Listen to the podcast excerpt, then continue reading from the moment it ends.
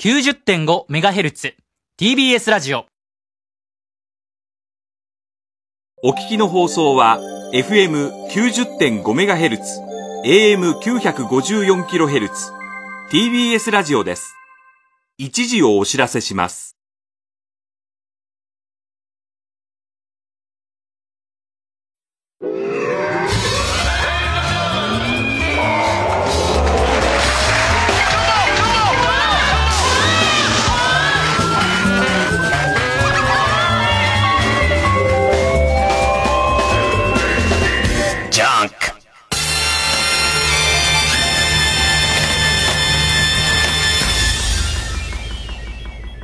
今週気づいたこと。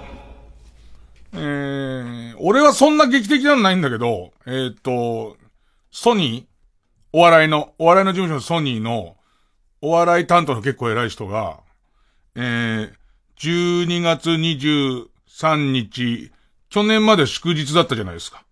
天皇誕生日。で、今年は普通の平日になってるじゃないですか。それを今朝まで気づかないっていう。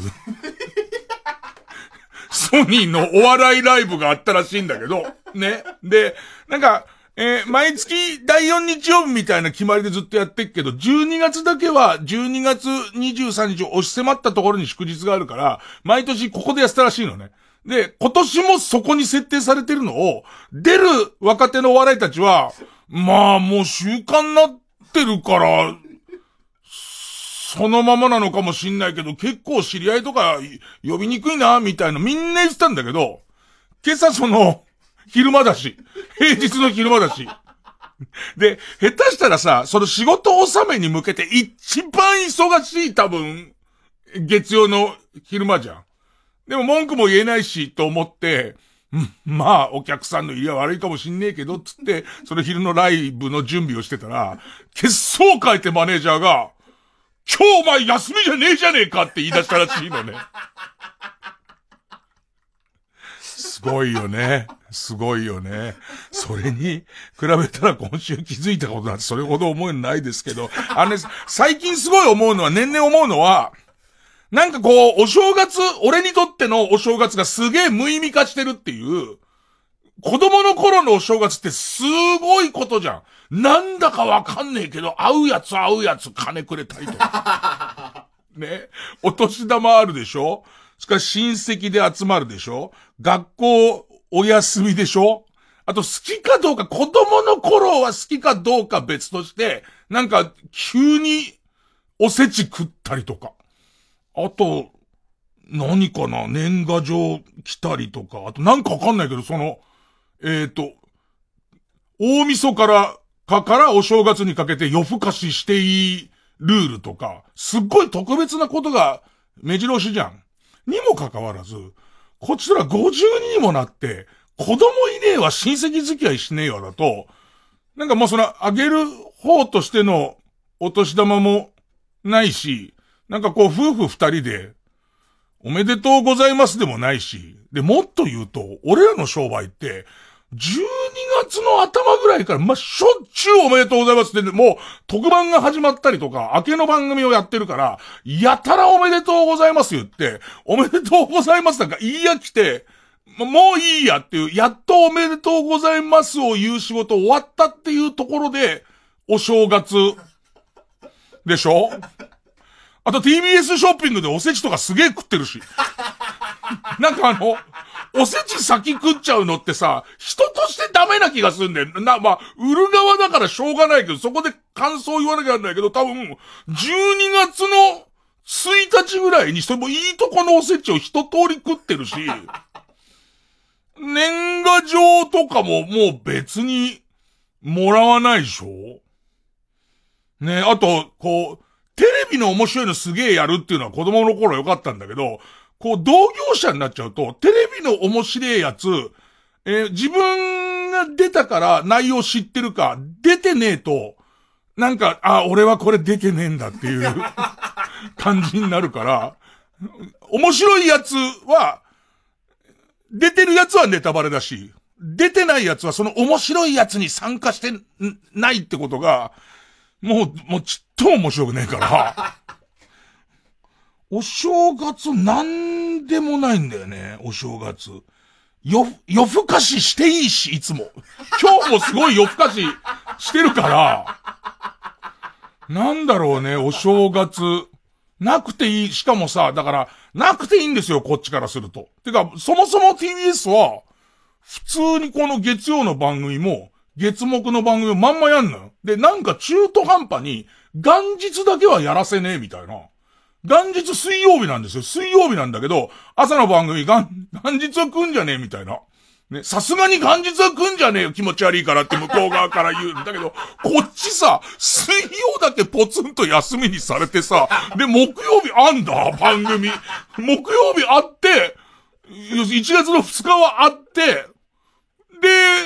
また3日からまたも、もう一回一旦休みみたいな。なんか、お正月全然だな、お正月、もう、流行んねえな、お正月な。うん、ねえ。まあ、とりあえず、まあそんな感じで、そんな感じでたっぷりお正月に苦言をね、お正月に苦言を吐いた。あのさ、汚くねスポニチのネットのやつ。なんかスポニチのネットのやつさ、俺がさ、えっと、あの、三宅アナがさ、富士の三宅アナがさ、新国立をさ、えー、っと、誰より先に走ってんのって、えー、えっと、それも、えー、新居の引っ越しの手伝い来た、元構成の渡辺くんが、俺んちの新居で俺より先にうんこしたら例えたやつを、ざっくりこう短くしてさ、で、どうせ苦言って言うんだろお前らはっていうところを、本当に苦言って書いた上に、どうせ苦言って書くんだろお前らはって書かれたところは書かないっていう、丸書けっていう話じゃん。ねえ。今日さ、ちょっとスポニチのネットの人、俺お、おちんちん、金玉袋が直径80センチがバランスボール2個ぶら下げてるみたいになってて、本当だって、本当に、書けよ。さあ、ええー、伊集院、ち、ち、金玉、直径、バランスボール2個分になっているって書けよ。ね。で、な、な、えー、なってる、などとの、機嫌は書くなよ。ね本気でなってるって言って報道しろよ。お前らは。ねえー、月曜ジャンク一運光る深夜のバカ力。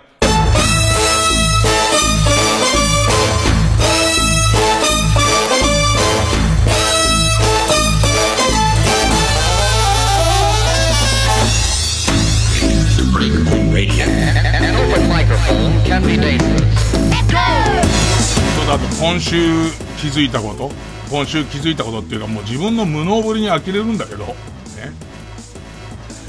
なんかね、パスポートが家でどっか行ったと。もうずいぶん前。ずいぶん前にもうパスポートが家どっか行っちゃって、で、これどうしようかと。そのどっか行っちゃったよ届けみたいのを出さなきゃいけないんだけど、そのどっか行っちゃったことにも気づかないぐらいの無能っぷりなわけ。で、どっか行っちゃったって気づいた時には、実はこの間にパスポートがもう切れてて、で、その、えー、新しいの作んなきゃいけないってことになりましたと。で、それすらもちょっとぼんやりしながら、んだって海外行く予定もないし、めんどくせえなと思って、えっと、ドラクエウォークのチェックポイントでも、どっか海外に会ってくれれば、ね、行きますけど、別に行きたいところもないしってなってたんだけど、この紛失したままの状態でいるのは多分ダメなことなんですよ。ダメなことなんです。で、どうしようどうしようってなってた時に、えー、昼のラジオで、俺今週中にパスポートのその手続きを全部やって、新しいのを申請するって俺は、ラジオ聞いてる人にも誓うよっていう話をして、で、まあまあ、その、無能の人のその最後のラインは、一応ラジオで言ったことは守ろうみたいなところがあるんで、それもギリギリになって、えー、パスポートセンターみたいなとこ行って、で、聞いたら、もう一応その紛失は分かりましたと。でいて執行してのも分かりましたと。となると、それ新しいやつを申請してくださいって言うんで、まあまあいろいろやって申請したわけ。でさ、ちょっといついつにできますみたいな。一週間後ぐらいにできるんで、その時取り来てくださいみたいなこと言われるわけ。でも俺さ、昼のラジオで約束したのは、え、紛失届を出すことと、えー、っと、それから、新しいのを申請するところまでだから、それを取りに行くことは約束してないわけ。で、ずっとずるずる伸ばしてて、全然取り行ってないのね。で、その間すごい凹むことがあって、それこそ年始の番組かなんか撮ってて、そしたらそこでなんかこう、みんなの知らないパスポートのことみたいな。パスポート、来年の3月にデザイン変わんのね。だから俺、10年の申請してるから、9年間ぐらい古いやつ持ってるやつになるわけ、ずっと。ずっと。だって今現在執行してんだから、で、別に3月までにどこに行く予定もないんだから、えっと、紛失の届けだけきちんとやって、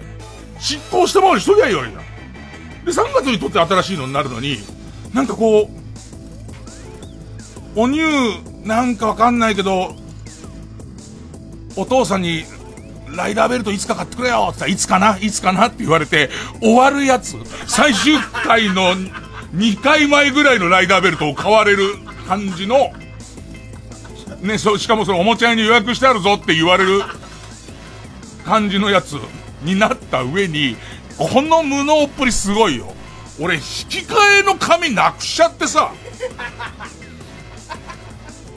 それ調べたら、引き換えの紙をなくしてしまうほどのうすらバカなんですってことを言いに行くらしいの。それを 言いに行って、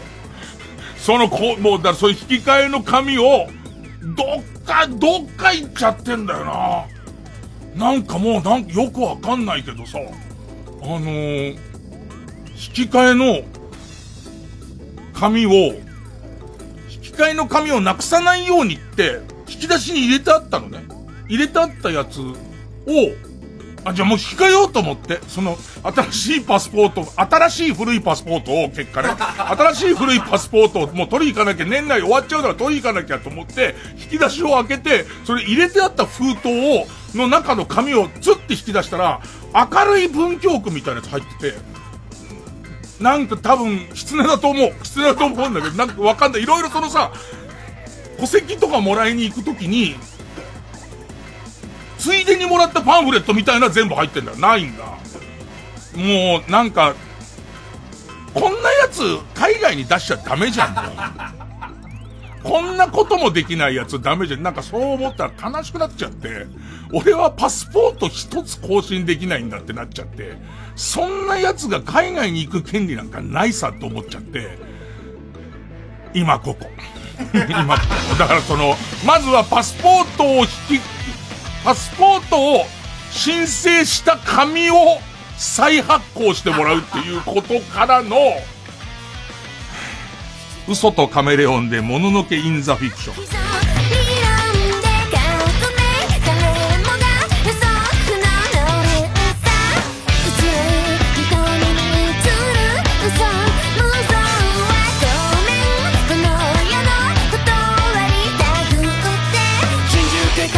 消失のライフを手と手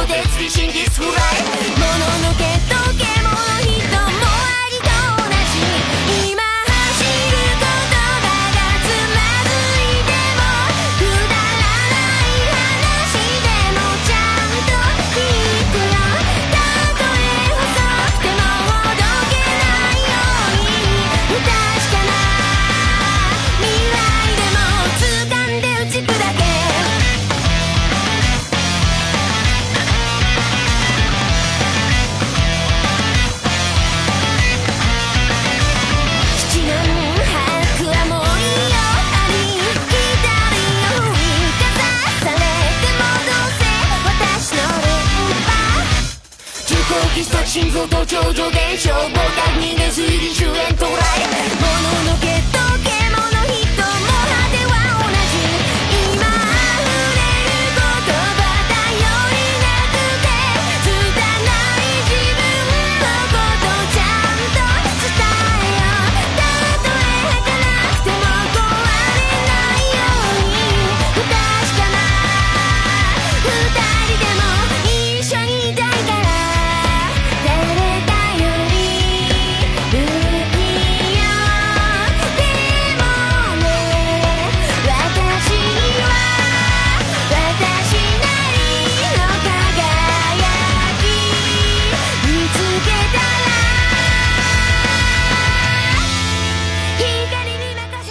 と何やってんのかだね。えー、で、まあ、そ、そこそこ忙しいですよ、こういう。年末年始そこそこ忙しくて。で、えっと、でも、仕事最後の一日何本か仕事やって、今日もうだから、今日なんかもう謎のスケジュールで、えー、朝のラジオ終わって、11時にはもう車の迎えが来てて、で、そのまま、えー、っと、こっからお台場のフジテレビに行って、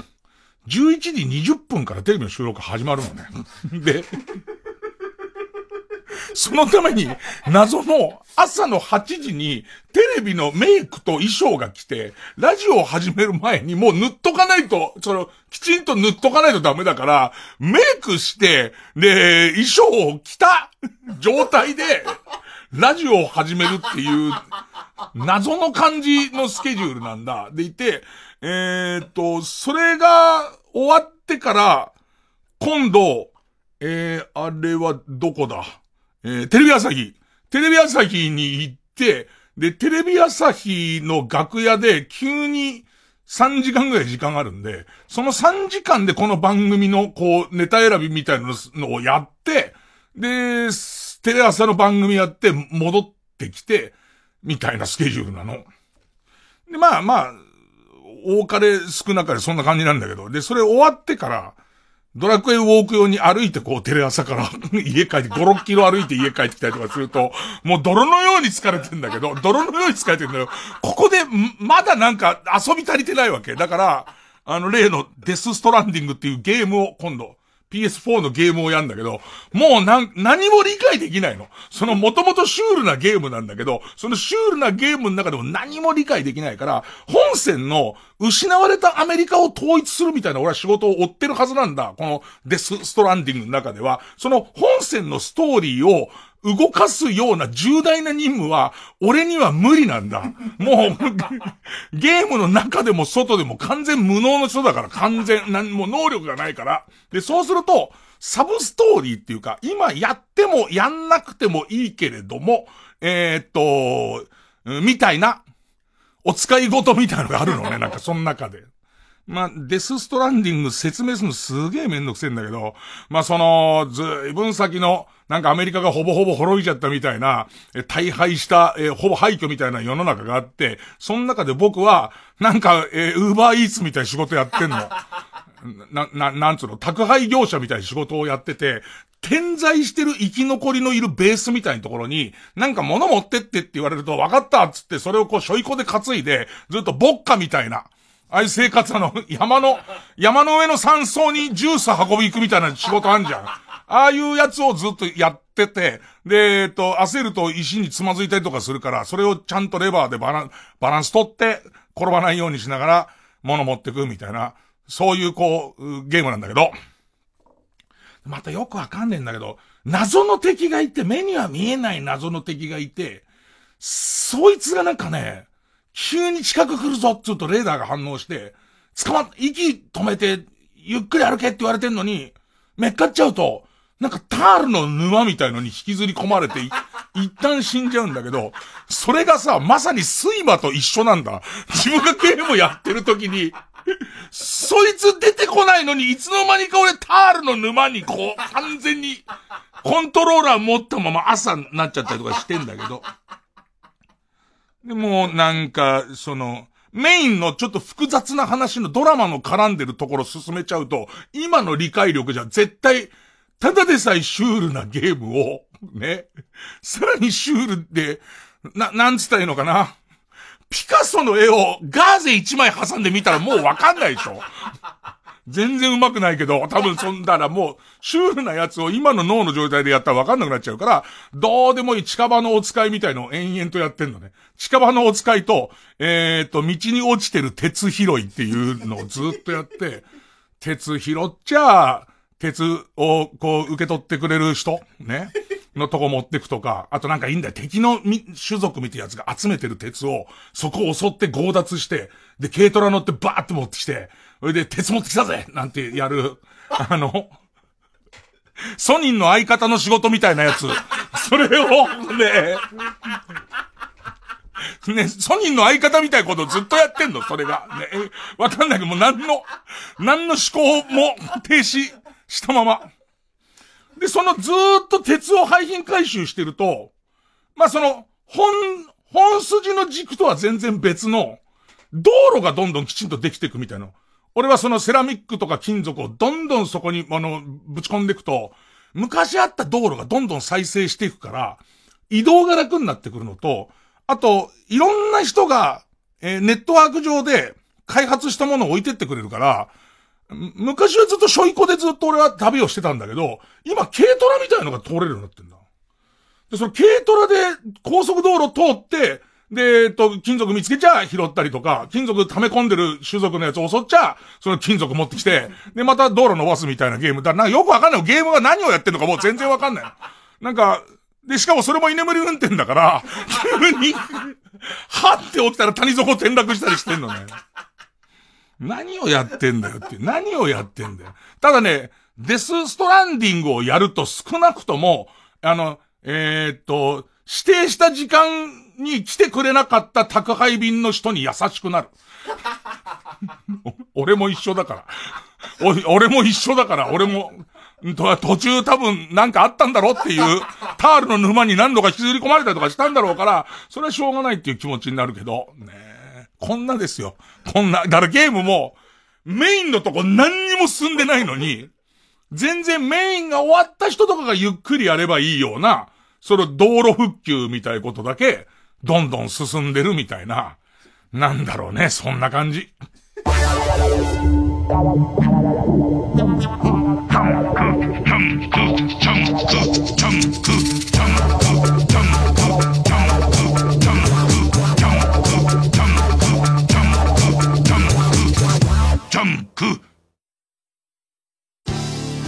TBS ラジオジャンク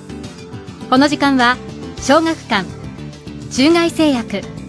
関和不動産神奈川賃貸営業本部。マルハニチロ伊藤園ホテルズ。他各社の提供でお送りします。江戸時代初期傍若無人な徳川幕府に立ち向かった若き侍佐々木壮太。本人は知らないが徳川家康の落とし子だった。武田鉄矢さん上戸彩さん絶賛の時代活劇漫画「小山優颯太の国」コミックス発売中小学館この間赤坂の喫茶店で加藤くん見かけて。え、声かけてくださいよ。なんかウッチーとかなんか聞こえてきたぞ。俺なんかひどいこと言ってました。ひどいこと、なんでひどいこと言ってたの？いやいや、言わない言わない、違う違う。言ってたんだろ、センスが昭和だとかなんとか。いやいや、いや、一緒に仕事したくないとしか言ってないっす。それ一番ひでえじゃねえか。まあどうぞどうぞ。中外製薬。おい。905FM、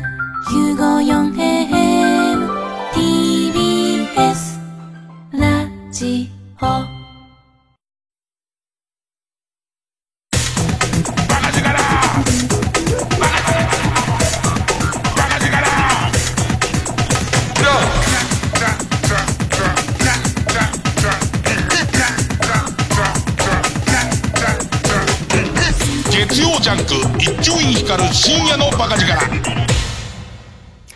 そんで、その、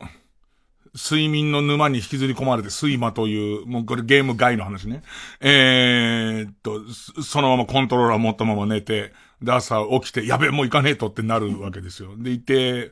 えー、そんな、そんな無能にも TBS はタクシーを回してくれるから、家の前からタクシー乗って、で TBS 行くんだけど、そこでちょうど生島さんの朝の番組やってんのね。したら、あ、すごい時代になったなと思ったんだけど、ニュースのコーナーみたいな。そのニュースを生島さんと、月曜日は森永拓郎さんが、まあ、電話なんだけど、えー、っと、Q みたいなコーナーあって、で、そこにいろんな、こう、政治のニュースとかと一緒に、M1 の優勝が今回の、なんつったっけあの人、えー、ミルク、えー、ボーイ、ミルクボーイっていう人でしたよっていうのがニュースに入ってて、あ、すげえな、ニュースにも取り上げられる感じなんだって思ってたら、えー、この二人の会話良かったんだよね。森永さんが来年出てって言い出して。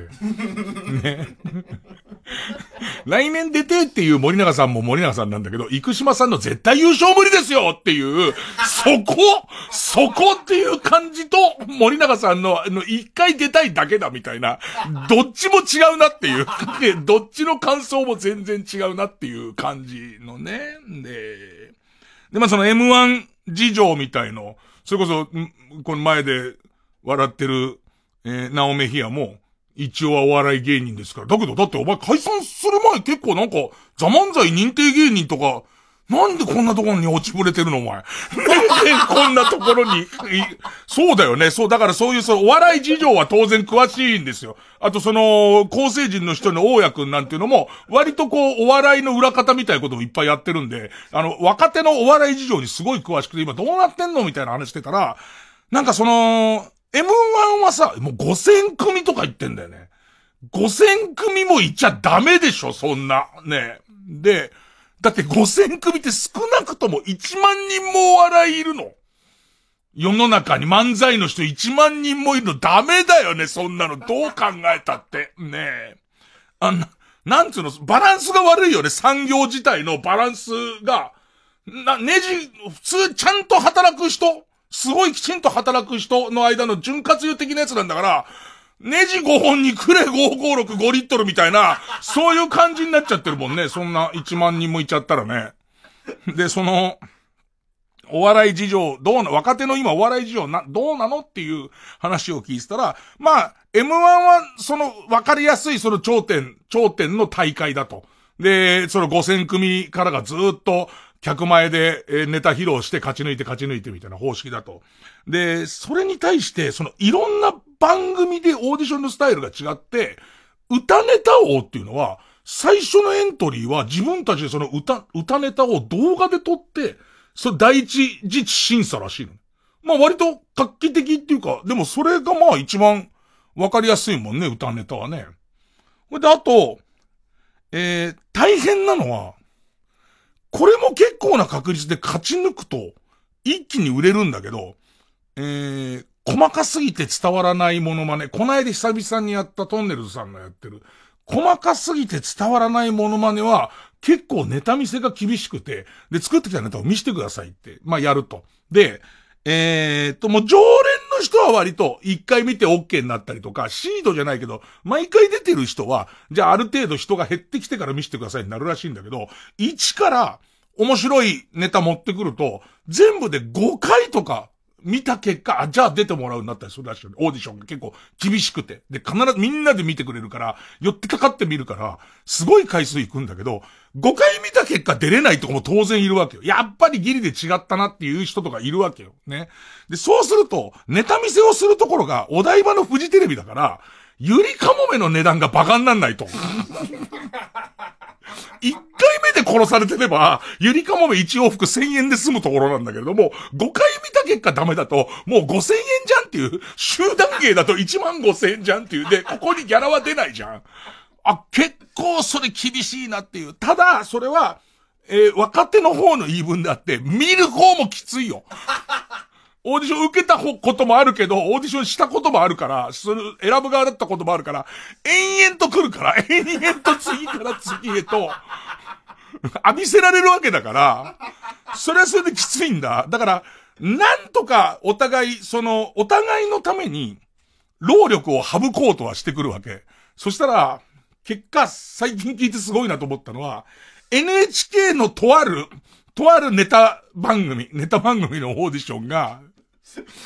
なんつって、昔で言うと、えー、それじゃあ、えー、っと、1111番の、えー、伊集院光さん、えー、えっ、と、どういうことやるんですか？なんつって、オペラ漫談です。なんつって、え、オペラ漫談って何ですか？えっ、と、えっ、と、ピンで、えっ、と、オペラ歌手だと言い張って、替え歌を歌うという、で、その間間にですね、面白いことを言うっていうスタイルで、それでやってもらいましょうか。なんつってやる、この、全部の、細かいのを省いて、次って言ったら、オーディションの部屋のドアを開けた時から、はいどうもーって入ってって、ネタやって、ありがとうございましたって言ってそこから出てく。で、その間質疑応答とは何もなしで、結果は郵送されてくるっていう。だから、えっと、一回も喋らないの。その、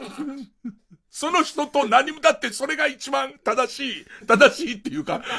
なんかね、怒りがちなのはお笑いのオーディションを受けたことある人、あるある、ある人だけがわかるやつは、えっと、これ本番では実はこういう衣装着てませんで、あの、実はあの本番はちょっとラメの入った、なんかいかにも派手な、あの、アメリカのコメディみたいに着てんですけど、今日はちょっとクリーニング出てるんですいませんけど、このスウェットのまでやらせてもらってって言って、えっと、音楽の方がまだなんで、ここ音楽鳴った体で、みたいなのすげえ、俺もやった経験があるかわかるけど、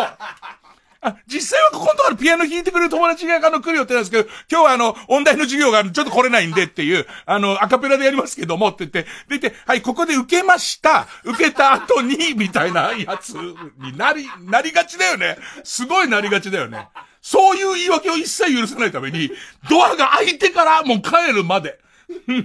がもうそのままパッケージっていう、そのやり方みたいな。一個一個そのお笑い番組でも相当違うっていう感じなんだけど、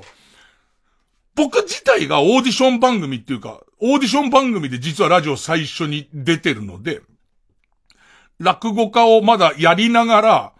えっ、ー、と、先に辞めた兄弟子がスタッフに入ってるラジオのネタ番組、ネタのしかも、ネタの勝ち抜きのネタ番組がありますと。で、それの、それがあまりに調子率が低いし、もともとすげえなっていうのは、当時ね、8時だよ全員集合の最後の、あ、加トちゃんケンちゃんだったかな。まあまあ、それドリフ。ドリフと、えー、っと、俺たちひょうきん族がしのぎを削ってる、テレビでま、真っ二つに人気を割ってる土曜日の、えー、夜8時。土曜の8時に、ラジオでやってるっていうお笑いの番組だから、誰も聞いてないわけ。で、誰も聞いてないのに、お笑いオーディション番組だから、出演したいっていう人がいないのよ、全く。で、そこを俺勝ち抜いてきたんだけど、勝ち抜いてきたっていうか、なんつったらいいのかな、負けてないだけかな。その、だいたい手にオファがきちんと喋れてると負けない感じの、すごい、今もうほとんどその、多分家を探すと1、2本は出てくると思うんだけど、その伝説の俺、二十歳、19か二十歳ぐらいの時に出てたオーディション番組、ほんとすごくて、決勝戦の相手が、ラジオのお笑い番組だよ。斎藤由貴さんの顔そっくり。斎藤由貴さんの顔そっくりと対戦してんだよ。ラジオでだよ。要するにずーっと斎藤由貴さんのえっ、ー、と、曲が流れてるだけです。で、虚空を見つめて、虚空を見つめてるだけです、その子は。それだけなんですよ。で、それにこっちは一応、まあ、それ替え歌の漫談をやるんですけど、でも出る人がいないから、大体合格になってくる。ちょっとこう、すごいとこだなと思ったのは、えー、っと、ネタ見せの、まあ、最初のオーディション、会議室であるオーディションがあるんだけど、そこにま、ずらっとスタッフはいて、でいて、えー、例えば、え、そうね、一週間に5組、5組出るところを、オーディションに来てるのが8人ぐらいだから、どうにかしないとこれ出さないとっていうで、しかも今思うとすごいのは、このレベルの人間が出てるのに、全員アマチュアだよ俺も含めて、ほぼアマチュアだよが、生放送でやるんだ。すごい勇気だと思うんだけど。で、この連中出てくんだけど、どう、なんか、本当に、8、8組しか来てなくて5組受かんなきゃいけないのに、オーディションの途中に、なんかネタの方向性の違いで、その場で喧嘩始めて、もうやめるやめないの話になっちゃって、ディレクターが、ちょっと待ってくれと。やめるのは。今やめられちゃうと出る人間が足んないからっていうんで止めるみたいな。で、結果現れたのが、本当に仲違いしちゃって、お前こうやれよっていう言い合いになっちゃって、ネタ見せしてる途中で、お前のボケの振りがおかしいとか、ツッコミのタイミングがこうだって話で喧嘩になっちゃったやつが、えっと、相手にやってもらいたいことをテープレコーダーで撮って、で、テープレコーダーを持って出てきて、で、えっと、もう相方は信用できないから、一人でやることしました、つって、テープレコーダーのスイッチ入れて、い、自分とテープレコーダーっていうネタで出るわけ。で、えー、ツッコミの方もボケをテープレコーダーで撮って、あの、別の、そのグループとしてとか別のコンビとして、エントリーナンバー2番と3番で出るわけ。すごいでしょ、シュールで。で、こいつらが落ちるんだけど、翌週、テープレコーダーが2台置いてあるっていう、その、もうそれ自体ももう面白くしなきゃならないっていうんで、で、それと戦うから俺も勝つじゃん。だって勝つも何も、そいつらテープレコーダーだから。ね、もうテープレコー、もうすごいそういうやつばっかりのオーディション番組を勝ち抜いて今ここにいるわけだから、まあそういう意味でなんとのかね、コスパがいいっていうか、5000人勝ち抜くよりすごい楽。ね、5000人勝ち抜くよりは、なんか負けなければいいっていう感じの出方だったね。今は結構そうやって変わってきてんだろうけど、当時は他のオーディション番組でも、大勢その出たいっていう、もしくは事務所からその出ることを勧められた、えー、っと、人たちが一つの会議室にこうやって集まって、で、一人ずつネタやっていくんだけど、まあ、審査する側は笑う気がないのは今も一緒じゃん。別にお客さんじゃないから。メモしながら、あ、これここが使えるとかって見てるだけじゃんか。で、えっと、そうすると頼りになるのは、これからオーディションを受けようと思って、それ会議室の中にいる何、何十組かのお笑いだから、で、こいつらが笑ってくれる、こいつらが笑ってくれると面白いこと言った感じになるわけ。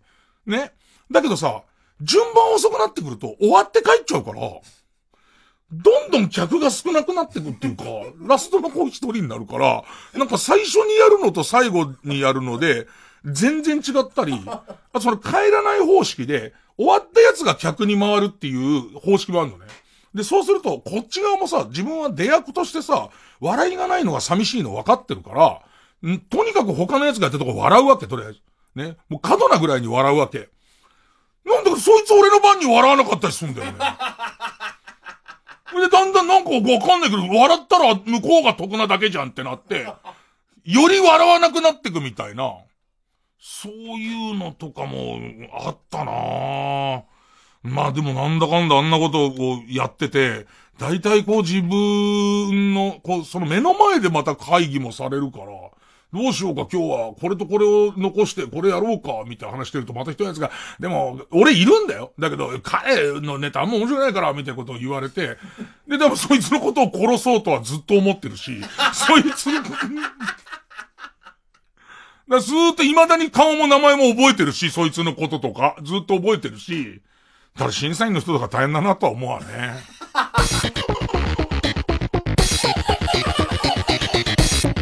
曜ジャンク、伊集院光深夜のバカ力。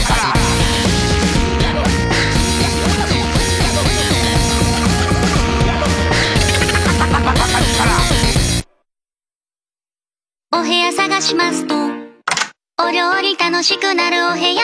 エコな暮らしができるお部屋、新築のおしゃれなお部屋、ペットと一緒に住むお部屋、いろんなお部屋が待ってます。お部屋探しますと、いい部屋探すならマストウェブへ。関和不動産ネットワーク。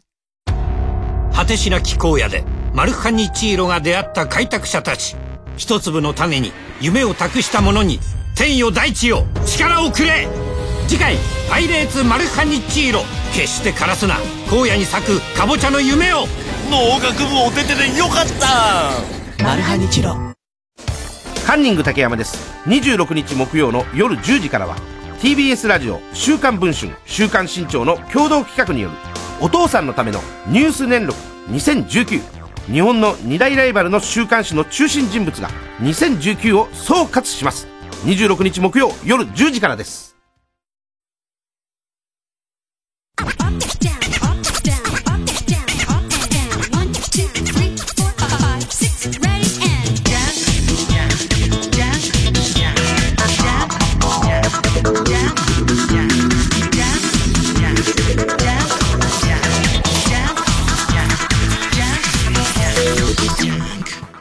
まあ、出る側は僕とか、それこそ、なおくんとかある程度わかるけど、大家くんは大家くんで、またちょっと変わったところで、学生のお笑いの大会の裏方みたいな手伝いとか、で、もっと言うと、自分の勉強もなるからっつって、それアマチュアのお笑いのネタ作りをアドバイスしたりとか、えー、どう、相談受けたりとか、そういうことをやってるらしいんだけど、それはまたそれで聞いてるとカオスで、要するに、学生のお笑いの子たちは、もちろんプロになりたい子いっぱいいるんだけども、全員が全員プロ志望とも、その、うーと、限らないみたいな。別に高校野球やってる人が全員大学でプロで野球やりたいと思ってる方、そうじゃないのと一緒で。で、そうすると、なんか、女の子二人組で、で、えっと、片方プロ志望で、プロ志望とするならば、その顔は財産っていう、ね、その面、ププロのお笑いになるとするならば、その面は財産だっていう子で、で、その子はそれがよくわかってるから、このね、えっと、赤塚不二夫先生作としか思えない。なぜうちの父、父の生死と母の卵子は、赤塚不二夫タッチで私を産んでくれたんだろう。ね、えー、っていう感じの、ね、あのー、もう、素質に恵まれた顔だっていうことを、片方の子は、よくわかってるから、これを一押ししたネタを作りたいんだけど、もう片方の子は別にその子と仲がいいからお笑いを始めただけで、その学生時代のこの楽しい、そのお笑いサークルで過ごし終わったら、普通に会社で働きたいって女の子なんだけど、同じ素質を持ってると。でもこの素質に関しては何の必要もないやつを、さあ、どういうネタをやったらいいかって言われた時に、アドバイスの仕方がないと。だってさ、その子プロのお笑いにならない以上は、それを全面押し出せとか、いいもん持ってるとか、全然ないじゃん、そんなやつは。でもその大役は大家くんなりに、やっぱりその子にお笑いやってほしいんだけど、どう、どこからがハラスメントかがもう全然わかんねえから、彼真面目なんで黙るほかないっていう。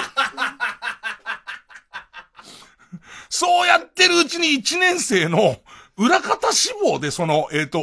学生お笑いライブに参加している、えっ、と、女の子が、とんでもないことをその、楽屋に、今日全部で30組のお笑いが出ると。30組のお笑いが出て、その他裏方だからいろんなことをやるんだけど、今すげえ時代だなと思うのは、音出しあるじゃん。音、音ネタってあるじゃん。タイミングよく効果音出したり、タイミングよく音楽出したりするのを、全部一台のパソコンに入れられるから、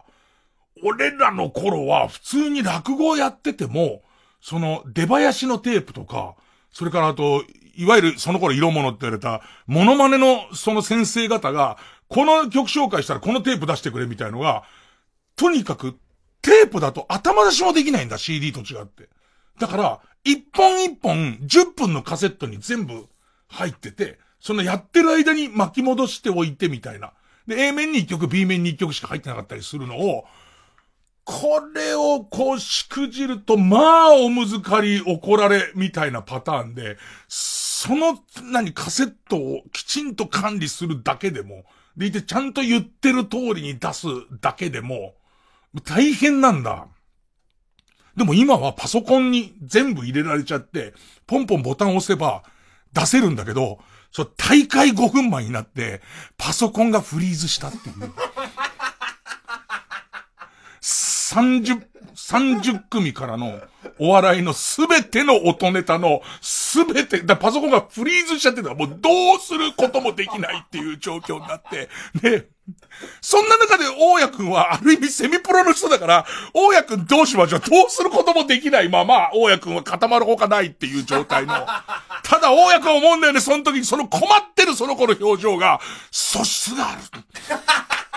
裏方ではない方の素質が今、今芽生えているんだがあったけど、もうブオーブ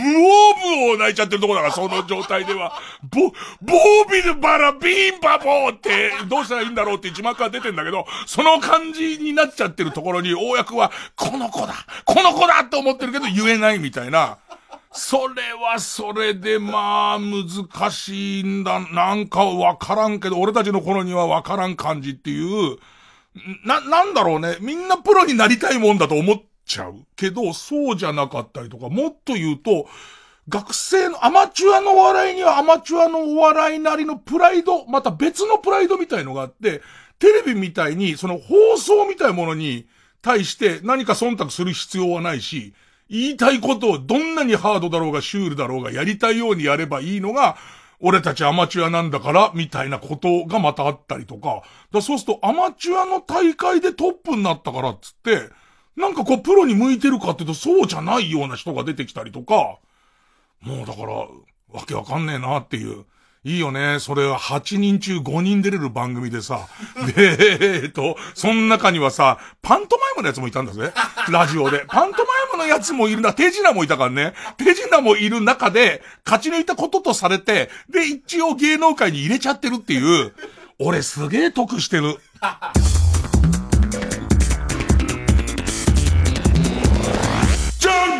こ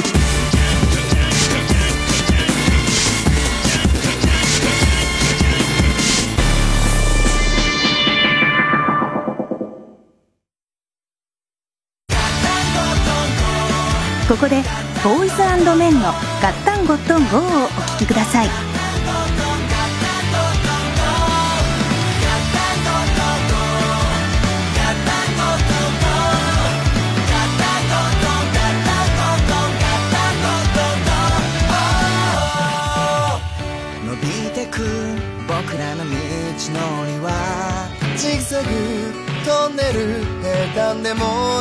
けど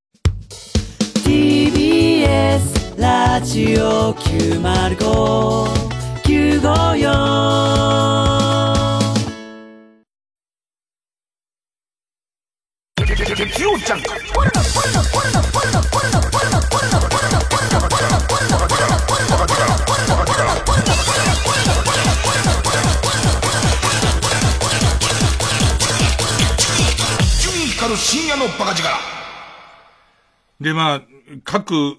お笑い、まあ、各事務所のお笑いライブみたいのも結構大変で、で、例えば、ナオくんのいるソニーとかは、何、何軍あるんだ、なんか。俺が最初見た時には、3個ぐらいのクラス分けしてあったけど、今は、今はなんだかんだであの、クラス自体、12もあんの ?12 クラスあんのお笑いの。く、す、すげえな。でいて、まあ、その間の、まあ、年齢とかいろんなキャリアとかではもう分かれてんだけど、その間の、えっ、と、入れ替え戦みたいのもあって、で、その、えー、同じランク同士のライブやっては、そこで人気投票をやって、で、人気投票上位が上のところに上がれますみたいのをやってるらしいんだけど、それもさ、やっぱり下の方はさ、それほどまだみんな人気がないからさ、で、ましてやチーフマネージャーが平日の昼間にやっちゃったりしてるからさ、うっかり。あれなんでこのカレンダーの今日の数字赤くないのなんつって。23のとこがなんで赤の丸がついてないの？なんつって。平日嘘でしょっていうマネージャーが管理しちゃったりしてるから、そこってそんなにお客さんが多くないわけ。だからみんな自分の、こう、おと、かなりコアな。それでもなんていうのかな、青互い系のファンアイドルでも何でもそうじゃん。すごいその、えっ、と、青互いしたいっていう人で、メジャーになっちゃうともう好きじゃないんですよという、その、えー、12軍の、12軍の方、ね、えーポルノスープの、えーね、ポルノスープっていう3人組がもうすごい好きだっていう、あの子は絶対私が目つけたから、絶対上までのし上げてあげたい、のし上げたいっていう。で、かというと、そういう、こう、グループともう一個、毒まんじゅうが大好きだっていう、ね。毒まんじゅうっていう、えっ、と、えー、12人組の、ね、えー、12人それぞれが弦を弾ける、ね、えー中国の、ね、え、昔それ違う名前でやったから十二学坊って名前じゃなかった？で、その、えっと、まあまあそういうこう、二派閥ぐらいこういて、で、実際その、えー、12軍の人たちも、なんだかんだで10人ぐらいいるからさ、で、その順位をつけるときに、えー投票、面白かった人3人に投票してくださいみたいなんだけど、これがもう、そう、自分たちのグループの中で、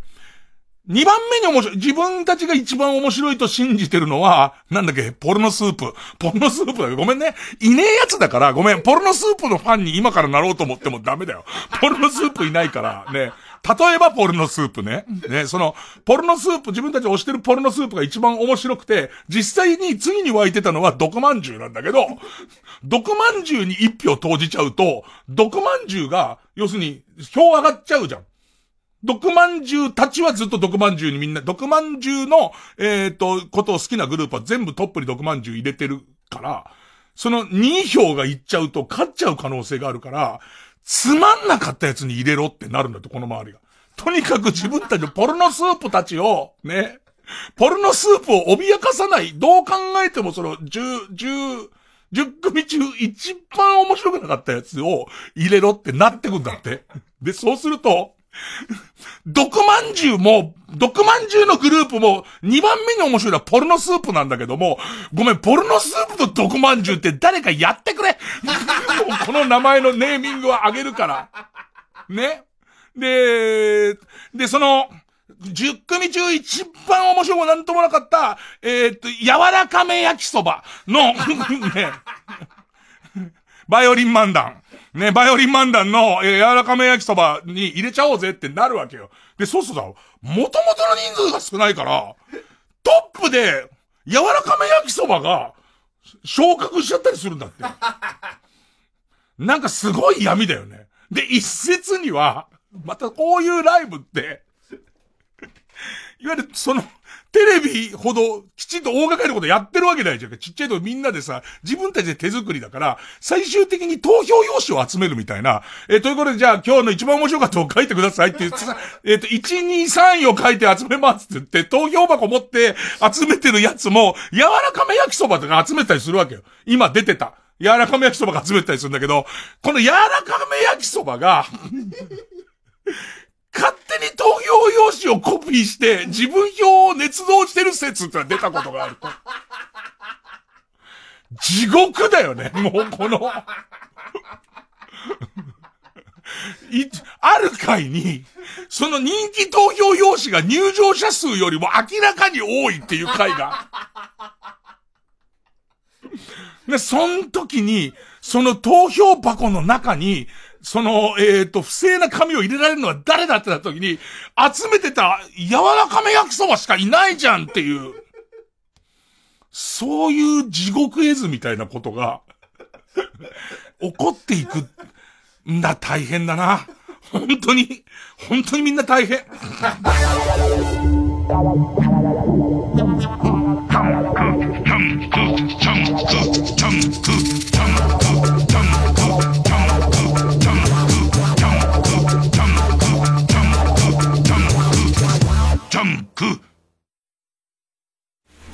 ファストファッションにファストフード。何でもお得に楽しむ時代だよね。うん。ファスト温泉リゾートってのもあるもんね。ファスト温泉リゾート？何それ？いい湯加減旅加減伊藤園ホテルズ往復バス無料キャンペーン中。あ狭い部屋だしお金もないしそんな時は黄色い像でおなじみの高い買取サービス買う像に売りましょう。お手持ちの DVD などを箱詰めしていただくだけ。た助かった。ドキドキ。ワクワク買うぞ。今すぐ買うぞで検索。905FM954AM TBS ラジオ。TBS ラジオジャンクこの時間は小学館中外製薬積和不動産神奈川賃貸営業本部マルハニチロ伊藤園ホテルズ他各社の提供でお送りしました。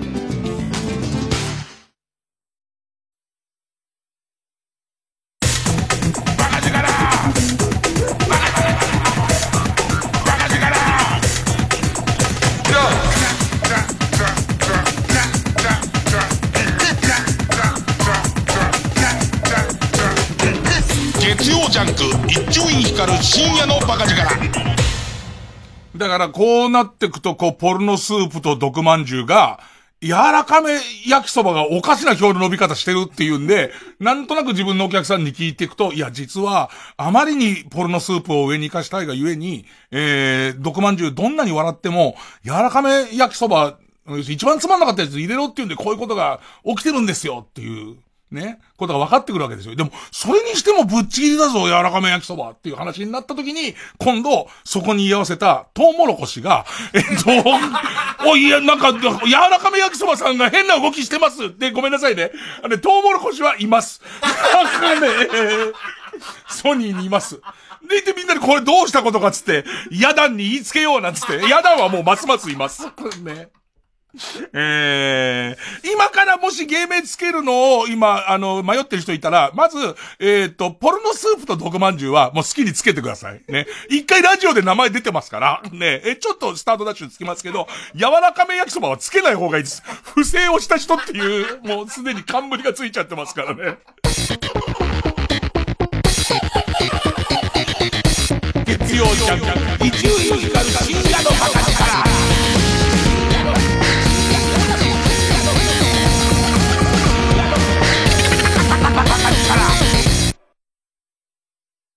ライオンが20代から60代男女に行った調査で、今7人に1人が胃酸の逆流に悩まされていることが分かりました。普段の生活で胸が焼けて痛い、朝起きた時胸が焼けてえずく、食事のたびに胃酸が逆流してムカムカする、横になると胃酸がこみ上げ眠れない、こんなことありませんか？そんな胃痛、胃酸の逆流などで胸が焼けるときは、ライオンのスクラート G。ライオンから新発売された水なしで飲める液タイプの胃腸薬なんです。有効成分スクラルファートが痛みのもとに直接張り付いて保護、修復していきます。スーッと速乾、就寝前、空腹時での使用が効果的です。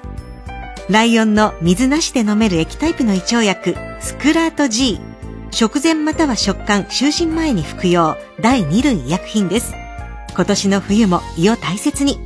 薬剤師登録販売者に相談の上、使用上の注意をよく読んでお使いください。TBS ラジオ公演、桂文史、新春特選落語会。1月11日から13日までの3日間、有楽町朝日ホールで全6公演を開催します。チケットは全席指定5500円で好評販売中です。上方落語の顔、文史師匠お得意の創作落語、家族の絆、笑わない男を上演します。お問い合わせはサンライズプロモーション東京0570-003337または TBS ラジオのホームページイベント情報をご覧ください。桂文枝があなたの2020年に笑いの花を咲かせます。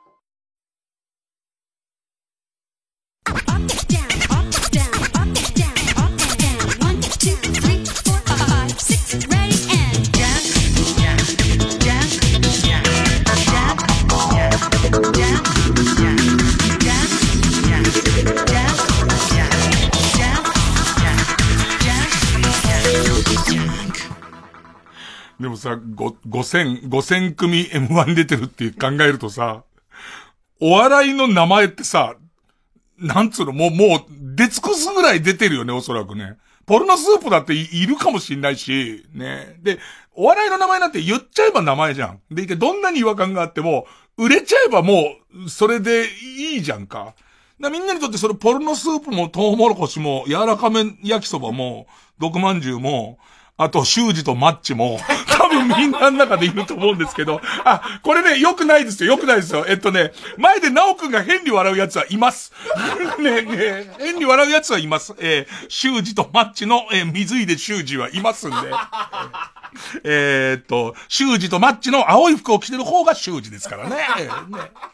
もう、なんかき、これも聞いてすげえなと思ったのが、M1 の1回戦ぐらいの時に、要するに5000組もエントリーしちゃうから、しかもプロアマ問わずじゃん。プロアマ問わずだから、エントリーしたものの、さっきの森永さんじゃないけど、ちょっと出てみようかなぐらいでエントリーしたものの、来ないっていう人が結構いるらしいんだよね。でいて、えー、また1回戦あたりってすごい人数1日で、延々とやるからさ、みんなこう、なんか、こう、お笑い疲れてきちゃってお客さんも疲れてきてる時に、何回か前の M1 の1回戦で、えー芸名、忙しすぎる弁護士っていう子が、なんかね、多分忙しすぎる弁護士だと思うんだよね。えっと、忙しすぎる弁護士は出演できなくなりましたっていうアナウンスが、その芸名とこうリンクして、ちょっと変にお客さん湧いたんだと。お客さんが、おいおい、忙しすぎるから来ねえってかよ、みたいな。な、それまでちょっとネタっぽいもの見せられたところに急にそういうさ、偶然の産物が来ちゃったせいで、客席がすごい湧いて、そこまでちょっと疲れ切って死んでた客席に、こうちょっとこう、オアシスっていうか笑いが起こったから、その次の組が、なんか急にやりやすくなったっていう現象が起きたって話を聞いて、それでみんな考えて、ちょいちょいちょっと面白めの芸名のやつ入れといた方がいいんじゃねえかと。エントリーフィーを払ってでもいいから、意もしないやつをちょっとずつね、ね。なんかわかんないけど、陰嚢袋破れちゃったみたいなやつを入れとくと、ね、あ、それは休んだ方がいいよって思うじゃん。陰嚢袋破れちゃったわ、えー都合によりお休みですっていう。いや、都合のも何も縫ってから来た方がいいってって思う時点で、少し笑うだろうっつって。であとは偶然そういう、その人の後の順番になるかどうかしかないからっつって、みんなすげえ、こう、苦労してるらしいよ。なんかその、えー事務所ライブに来る、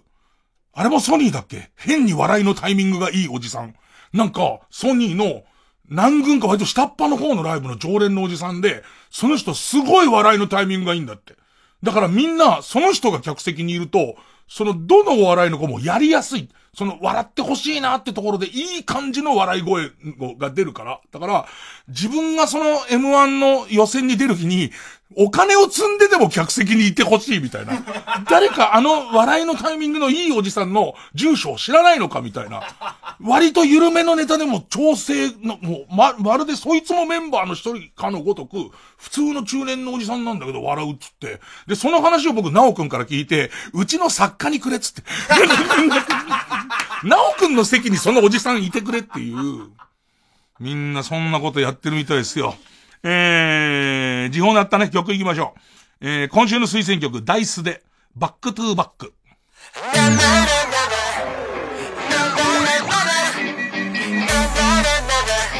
Yo, one, two, three, let's go!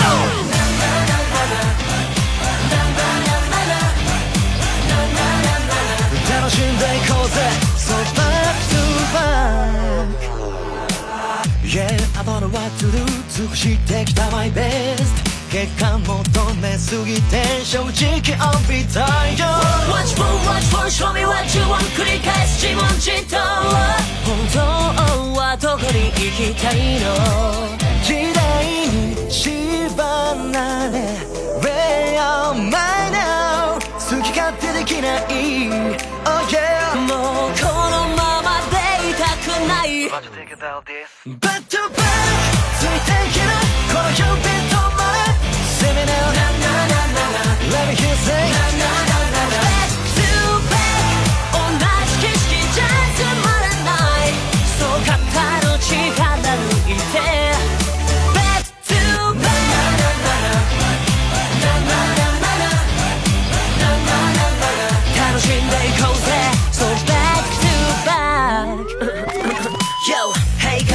構えてないで Hit up, hit up, and show ya そうページ下がる僕らのバディを七点抜刀 And we got to handle Much more, much more Show me what you want そもそも知ってみて本当は何が聞きたいの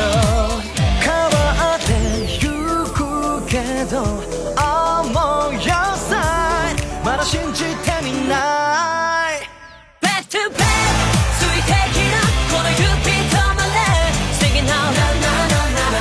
here's the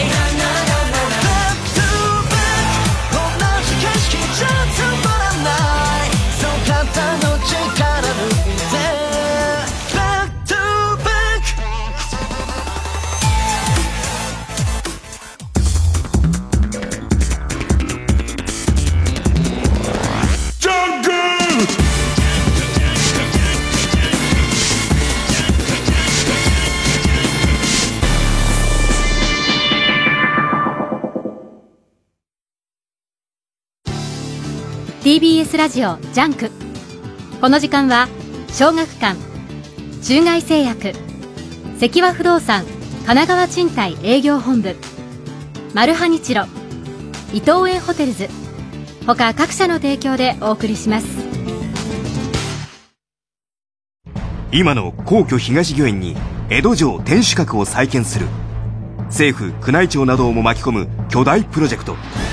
城の再建に情熱を燃やすゼネコンマンを描いた建築エンターテインメント漫画黒川製作江戸城再建コミックス発売中小学館中外製薬って、なんでこんな深夜に CM 流してるんですかね。あなんか、若者に社名を覚えてもらいたいらしいですよ。なるほどね。つまり、ナレーターは社名が読めれば、誰でもいいんです。ぶっちゃけ。あぶっちゃけね。ぶっちゃけちゃったごめん。なるほどね。あよーい、はい。中外製薬。オッケーなるほどね。TBS ラジオ905954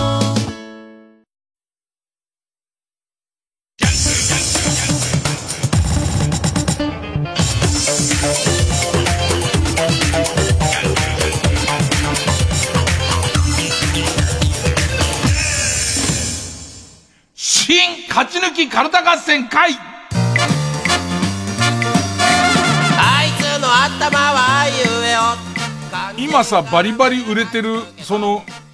お笑いのコンビ名とかグループ名も無名だって考えたらどうだっていうと例えばじゃあメイプル超合金が本人たち見ずに面白そうかっていうとかもなく不可もなくだよね。今普通に今そのソニーのさお笑いの一覧表みたいのさネットで見てみたらさホットパンツしおり ホットパンツしおりさ、びっくりするな。今、ホットパンツしおり聞いて、ちょっと W だったらなんとかいいとこまで行きそうな感じするじゃん。こいつ中年のおっさんなのな。ハゲたメガネの、ホットパンツ履いた。ホットパンツしおりな女子だったらそれなりに売れそうなんだけどなたくあん電鉄あたりの微妙さいいね。たくあん電鉄、なんかもう頭の中でこういう、名前だけ聞いてこういう芸風じゃねえかと思ってさ、見に行きたいね。たくあん電鉄まさかのピン芸人だね。えーさあ、えー、カルタカルタ。ね。えー、新勝ち抜きカルタ合戦会です。番組オリジナルのカルタを作ろうという、新勝ち抜きカルタ合戦会です。えー、このコーナー毎回2つのテーマのカルタが戦います。で、生放送で番組を聞いてくださってる皆さんからのメール投票で勝敗を決めます。で、対戦するのは、前の週に勝ち抜いたカルタと、えー、他から、えー、現在たくさんのテーマを同時に募集している予選ブロックの中で一番盛り上がっているチャレンジャーのカルタです。で、勝つごとにあ行のカルタは家業、家業は作業と進んでいって、負けると予選ブロックに戻ります。で、え和行まで勝ち抜ければ、カルタは完成でゴールです。で、同じところで3連敗すると、テーマは残酷にも消滅になります。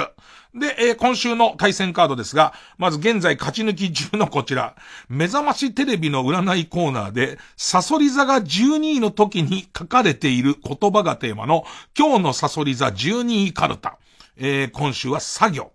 で、対する予選ブロックから登場のカルタは、劇場版深夜のバカ力が制作されたら、どんな名シーンや撮影秘話が生まれるのかがテーマの、劇場版深夜のバカ力カルタ。えーこちらは、えー作業。ね。えー作業対作業でございます。じゃあ行きましょうか。えーまずはこちらから。今日のサソリ座12位カルタ。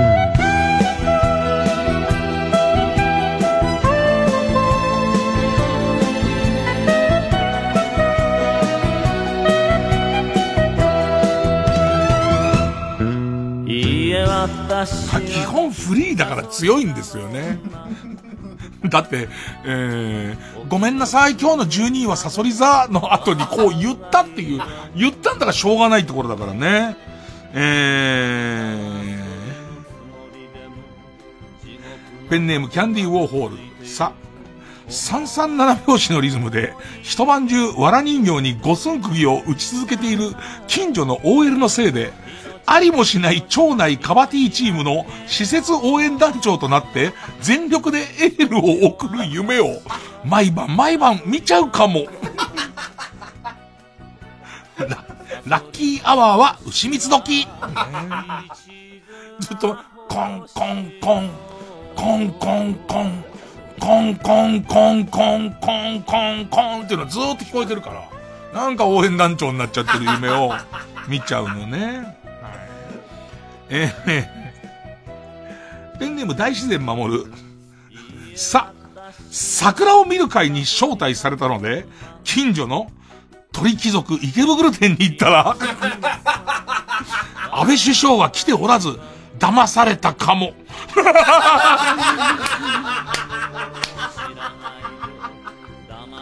でも回避的には合合成なのいけますからね。取り木だったらね。うん。うん。ラッキー、ラッキー美味しいけど名前が気持ち悪いメニューはよだれ鶏。そうなんだよね。よだれ鶏、よだれ鶏、よだれを垂らす側が、なんだろうね、鳥感がすごいあるんだよね。あと、なんかさ、よだれ鶏って聞いた時に、あの、音鳥の、喉元の時のブルブルブルンビロンビロンのあの感じ、あの感じもちょっと気持ち悪いんだよね、よだれ鶏。違うだろう。ねよだれが出ちゃう、出ちゃうほどうまい鶏ならいいけど、よだれ鶏だと、ねえー、ペンネーム、釧路ダンディ、さ、サバ缶、まだ半分しか食べてないのに、つい癖で、タバコの灰を入れてしまうかも。地味に嫌なやつだな、一人暮らしの時の。一人暮らしの時の地味に嫌、俺コーヒーですげえやったもん。ほいで、その、灰皿にしちゃったコーヒーをさ、寝ぼけてまたさ、一口いった時のさ、死ぬっていう感じすごいよね。もう俺死んじゃうんだ、死んじゃうんだっていう、ケーケーケーっていう、本当に嫌な気持ちになるんだよね。あの、蛇口から直で水をガブガブ飲んで、なんとか浄化しようとする感じの、えー、サバ缶、まだ半分しか食べてないのに、つい癖でタバコの灰を入れてしまう、しまうかも。ラッキーストライクは、ラッキーストライクは、タバコの銘柄だぞだって。もう、ラッキーの変化球がひどすぎる。ねえ。えー、ペンネームハトコは授乳中。さ、坂口健二の写真集が2003年に発売されて以来、毎日毎日13ページの脇毛を眺めて、しこり続けております。校長先生は、絶好調と屋上から叫んでも、生徒も V6 も笑ってくれないか。どこから引っ張ってきてるのラッキーアイテムは辞表。学校に行こうだけ学校に行こう。うん。えー、ペンネーム形状記憶老人さ、3年続いた大作会に、てかさ、占いの中に占い入ってるのおかしいでしょ ?3、3年続いた大作会に、アディショナルタイムとして新たに1年分加算。止まってたんですよ、大作会がちょっと。いろいろコツコツ止まってたんです。えー、アディショナルタイムとして新たに1年分加算される予感。ラッキースピリットは気合。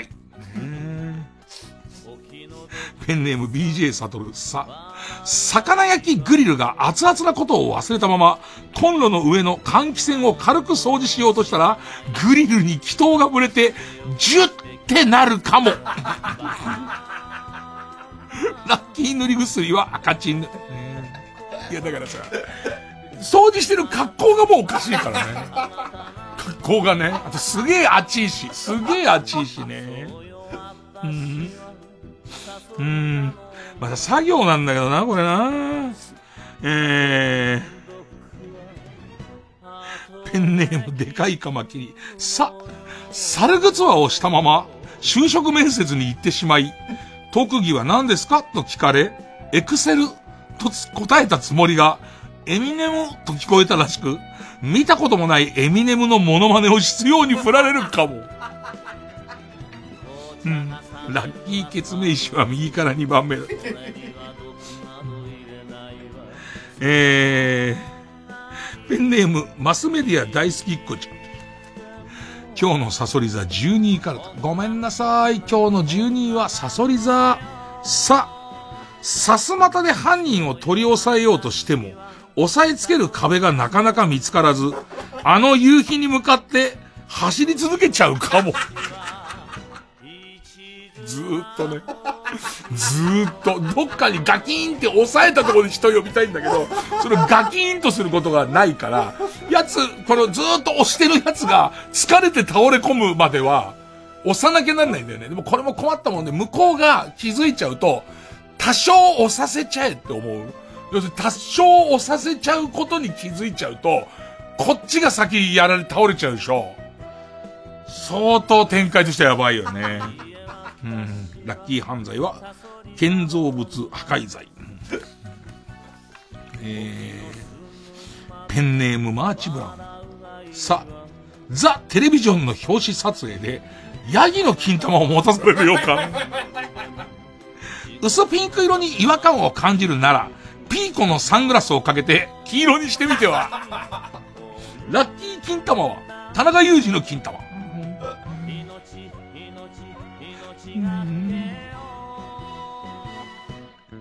もう、ここまでいっちゃうさで、ペンネーム、ハリケンミキサブロー。さ、えっと、流れとしては、ごめんなさい。今日一番運勢が悪かったのは、サソリ座。さ、サソリ座だと思っていたら、実は池座かも。ラッキー星座は乙女座って書いてある。ラッキーでもね、11位ぐらいなんで、池座も。うん。ペンネーム、老婆の肛門。さ、サソリ座だろうと、カニ座だろうと、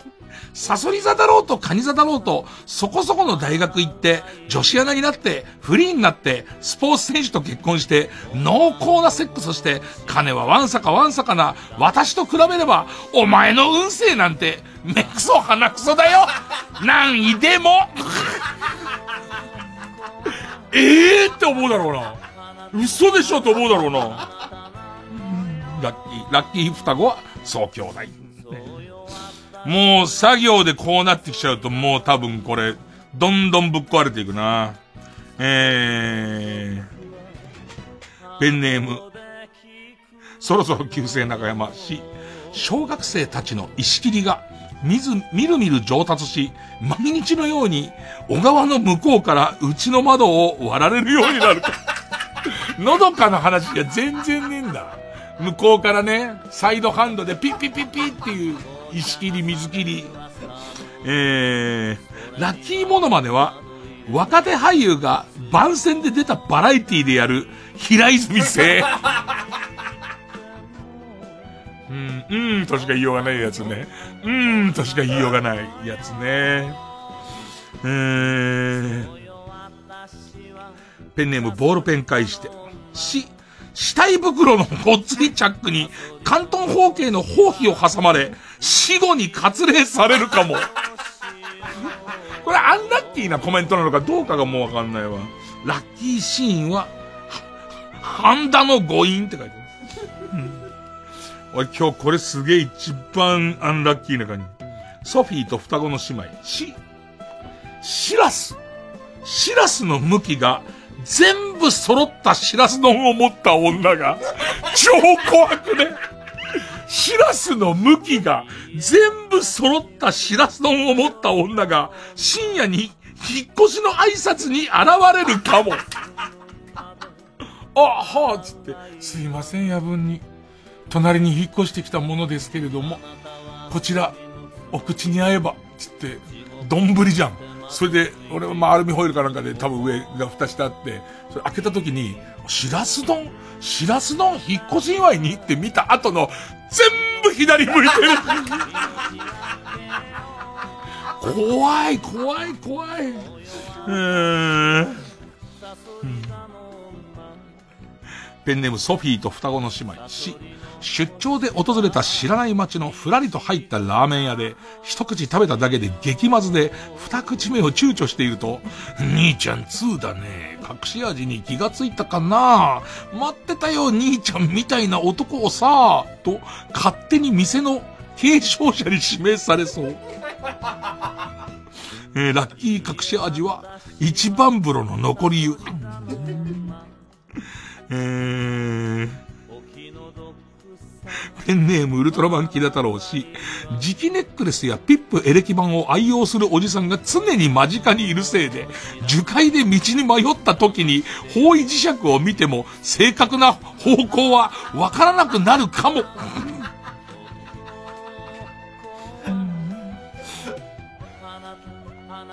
ペ ペンネーム桑畑理恵を、す、杉作 J 太郎2のデリヘル城が、これだけで12位だよね。杉作 J 太郎2のデリヘル城が、あんたのこと生理的に無理だから、軍手で手こぎしていいと、と言い、一旦は憤慨するも、新たな感覚に目覚めるかも。ラッキーパーソンは、自称27歳の50代。ペンネームそろそろ旧姓中山す、数分前まで、伝次郎先生が、本当にやっていいの？死ぬよ？いや、死ぬかもじゃないよ。死ぬからと、プロデューサーと口論していた実験の第一実験台に選ばれるかも。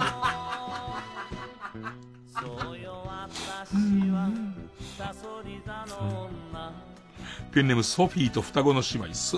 すっごく、すっごく不健康に見られるけど、私これでかなり健康的なのよ、と頼んでもいないのに、自ら健康診断の結果を見せてくる意識高い系のデブが、今年に限っては、なぜか暗い顔で席に座ったまま、店に来なそう。僕、すごく不健康に見られるけど、かなり健康的なんだよって必ず、必ず見せてくる。でしょ？君なんかよりも全部の数値がいいんだよつって。で、こっちもらった途端に、すげえ深刻な顔で店に来ないんだよね。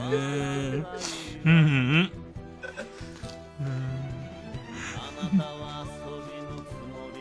べー。ペンネームシグ、セ、セロが、マジックで自宅を消したまま戻してくれそうにないので、今年の冬は厳しい。うん、ラッキー暖房はメラミって、ペンネームヒメルテア、せ、仙道明夫がいると思って近づいてみたところ、それは仙道ではなく、ソース焼きそばを頭にかぶったただのおばさんかも。ラッキー仙道は、マジカル頭脳パワーに出ていた頃の仙道明夫。ペンネーム東北自動車道。セ、セックスしてセックスしてと大声で叫んだら、俺も俺もと叫びながら、向こうの方から知らないおじさんが、猛ダッシュで接近してきた。うーん。うーん。ラスト。えー、そろそろ旧姓中山、そ。そろそろやばいなと思い年末に喪中はがきを大量に印刷して郵便局に出した直後、祖母が奇跡的な回復を果たすかも。よくない？回復したんなら。はがきぐらいよくない？ねえ。えー、ということで、やっぱフリーは強えな。さあ、対するは同じ作業です。劇場版深夜のバカ力カルタ。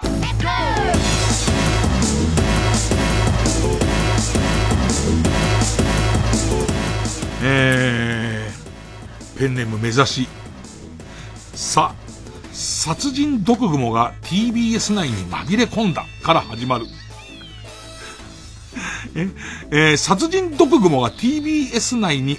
えー、紛れ込んだから始まるパニック映画。結局、最初にスタジオに入って、椅子に座った時に、伊集院が尻で殺人毒蜘蛛を潰していたことが分かり、みんな大笑い。ななんだろうな、最後の俺、これぐらいの大きさのこういう柄の毒蜘蛛がこの辺にいる。あれ？っつって。それでそのオープニングのスロービデオのところと、そのかすかにしたらプチっていう音が、もう一回流されてっていう。自分で退治してたんじゃんかみたいな。クソつまんねえな ペンネームありふれた日々。さ、サブリミナルで映像の合間にでかい弾痕の写真を何度も挟み込んでいるため、見終わった人は全員、移住院は巨根というイメージを持つようになる。なんかあのさ、サブリミナル効果でさ、間にこのコーラの映像を入れてた実験があったみたいな話って嘘らしいね。全然嘘の話で、もうデマだっていうことも証明されてる話らしいよ。ね。えーペンネームロボピッチャー。劇場版深夜のバカ力。さ、サンプル動画では伊集院さんがねっとりとしたカメラ視点でブラジャーを外すところまでしか見れない。そこまでなんでね、そこまでしか、ちょうどここまでかっていう。えー、あわよくば抜けるとこまでいかねえかなと思って見せたんだけど、そこかーっていうね。えー、ペンネームハルーテイーオニさ、坂口杏里に情けをかけて出演させたばっかりに、撮影後になってギャラで揉めたりして面倒くさいことになる。えー、ペンネーム釧路ダンディ。さ、サッカーワールドカップの結果をいつまで見ずにいられるかという勝負のラストの映像のために、これ実際にあったんですよ。あの日韓開催の時に、あの回のワールドカップの俺の記憶は全部録画で見たものばっかりで、それはこの番組で、あの、こう、大フィーバーの中、俺とザキヤマと、桐畑徹と、あと誰だったかなで、みんなで、とにかく、えー、情報遮断するっていう。で、最後の結末が、俺がロシア戦の号外を、本当に国立競技場のそばを歩いてた、ロシア戦の号外が真夜中膝に引っかかって、なんだこれって撮ったら、結果がわかるっていう。で、えー、サッカーワールドカップの結果をいつまで見ずにいられるかという勝負のラストの映像のために、新国立競技場を一旦取り壊し、旧国立競技場を建て直して撮影する。ねえ。やったな、あん時な。とにかく、みんな何かしらで知っちゃう中、俺すげえ頑張ったんだけど。えー、ペネムモナカ。最近街中に現れては走り去っていたイノシシたちは深夜のバカ力の宣伝カーだって。えー、ペネム豆腐小僧大。さ、三代目 JSOULBROTHERS が主題歌を担当し少し出演したことで、えー、舞台挨拶に明らかに深夜のバカ力リスナーではない客が殺到する。ちょいちょい本当のが入ってくるんだけど、ペンネーム影ピー。さ、ザキヤマの声をサンプリングして、ブッチャーさんにいたずら電話をかける。この企画面白かったんだよ。もうなんか、ラジオドラマの撮影だって言って、えっ、ー、と、ザキヤマにいろんな、ね、この豚野郎っていう、ね、そんなに寝てんなら地獄で寝やがれみたいなセリフをいっぱい 録音して、それをサンプリングに入れて、それでブッチャーさん、寝起きのブッチャーさんに電話かけて、ボタンをそれを押し続けるのを、ガラスの向こうで、その喋ることを禁じられたザキヤマが見てるっていう。だからザキヤマあの頃ブッチャーさん怖くしょうがないから、そこにどんどん俺たちがいたずら電話を。うわーなんかさ、今後多分初音ミクみたいのが出てくるじゃん、人工音声の。みんなの声でできるやつ？もうやり放題だな。ブッチャーさんとこにいたずら電話。うん。えー、ペンネーム右から2番目の男。さ、最初からちょいちょい見切れていたブルース・ウィリス、実は死んでいる。他の映画を巻き込むんじゃねえ。他の映画の大事なことを巻き込むんじゃねえ。えー、ペンネーム終電万事。さ、撮影するたびにラジオで全部喋ってしまい、ネタバレがひどい。ペンネーム、水虫かゆみ。いいペンネームだな、すげえ好き。水虫かゆみ。し、シリーズ7作目の舞台はなんと江戸時代。目が覚めるとタイムスリップしていた伊集院は、城下町でスタッフや後輩芸人を見かけるも、実は顔がそっくりな彼らのご先祖様。つまんないすごいつまんないうん。ペンネーム大自然守る。し、事件は会議室で起きてるんじゃない。スタジオブースで起きてるんだの決め台詞が盗作だとして、松本零士に訴えられる。あんた関係ないだろっていう。えー、ペンネームチャロコ。し、主演俳優として壇上に上がった日本アカデミー賞授賞式で、おむつを履いておもらしを決行する伊集院光。これは、え、なんだっけあの賞。結構でかい賞をもらったんだよ、この番組。で、そのもらった時に、その表彰台のところ紙おむつ履いていって、ずっとおしっこを漏らし続けてるっていう、今思えば、どうかしてる。ただただどうかしてる。えー、ペンネームのこささ。し、しまっておいたお尻コインを年老いた移住員が机の引き出しから取り出して、親指でコインを弾くところから始まる。お尻コインは昔のノベルティ。で、それをピンって弾いて、それが空中でくるんくるんくるんくるんって回ってるところが、多分、昔、くるんくるん回ってたところで、落下してる時は若い時の俺みたいな。うん、だからっつって面白い映画ではないですけどね。すごいこと言っていい今俺すっごいおしっこしたくなっちゃって、一回曲挟んでいい？こんなこと初めてなんだけど、えっと、えー、長谷川博士であなただけをかけてる間に、俺おしっこしてくるわ。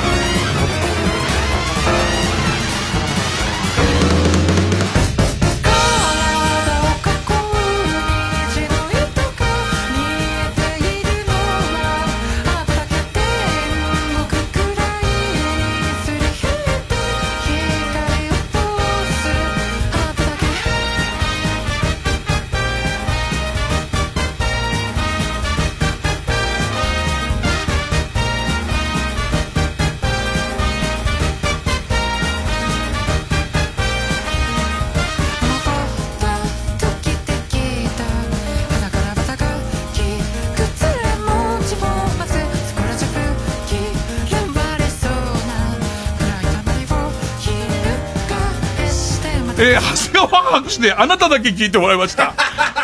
びっくりした、俺。途中で、ちょうど、おしっこの話してるくだりあたりで、あれ？これ俺ちょっとやばいなって思い始めて、びっくりしたよ。すっごい。実は、ずっと伝統で一回も使われたこと、こんなタイミングで使われたことは一度もないけど、ずっと伝統で、そういうこともあろうかと思って、その、市民的なものずっと用意してあるんだ。ずーっと。で、今まで、普通にまとめて曲入ってから使ったりしたことあるんだけど、今のタイミングでは、初めてだ。俺もちょっと今動揺してんだけど、尋常じゃない量出てるよ。なんであんな入ってんの？おっとっとってなるぐらい。あの、2リットルのペットボトルの口を割とこう、しやすいように切ったものと、あといわゆる除菌用のその意識が、ずっと備え付けてあるけど、今までこん、なんか本番直前に、しまったおしっこしないで始まったっつってやったことは実際あるんだ。あるし、あと、CM の間はあったね。CM の間はあったと思うけど、久々の発動で、なんであんなに、びっくりするぐらいの量だよ。もうなんか、なんかわかんないけど、あのー、瓶で頼むよりもみんなででっかいジョッキで、ぐらいの量の、みんなで宴会用のぐらいの、しかもさ、まさかの死のとこじゃん。その、死ってまだじゃん、全然。俺も割と読む予定のやつはしょってでももうまとめちゃおうみたいなことも、この、もう、劇場版終わっても、劇場版のももう負けでいいやつって、ザッて行こうって、途中すげえ思ったけど、それも持たないって話になった時に、何通りも思ったよ。ジョボジョボジョボっていうのも、思ったよ、そのまま。ジョボジョボパターンもなくはねえなと思ったんだけど、結果もう言うしかねえだろうと思って、こんなことある ?20 年とかやってんだよ。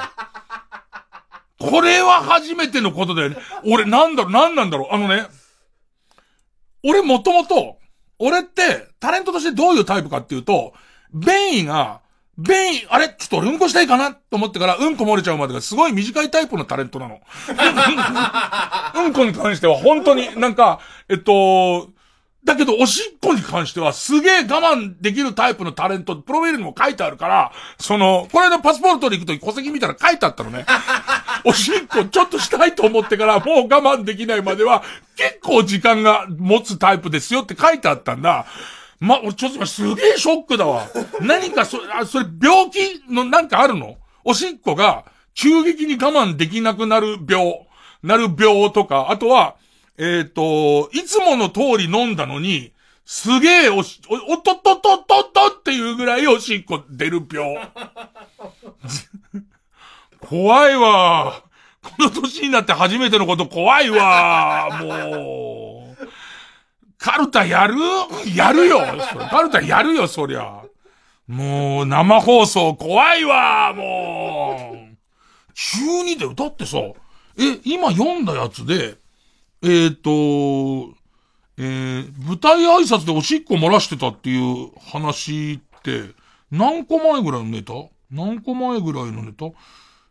個前だよね ?2 個前だよねほんとに1分ぐらい前だよねそのちょっと前までもちょっと匂いはあったんだけど、あれやばいかなと思ったのがそこで、結界っていう子も、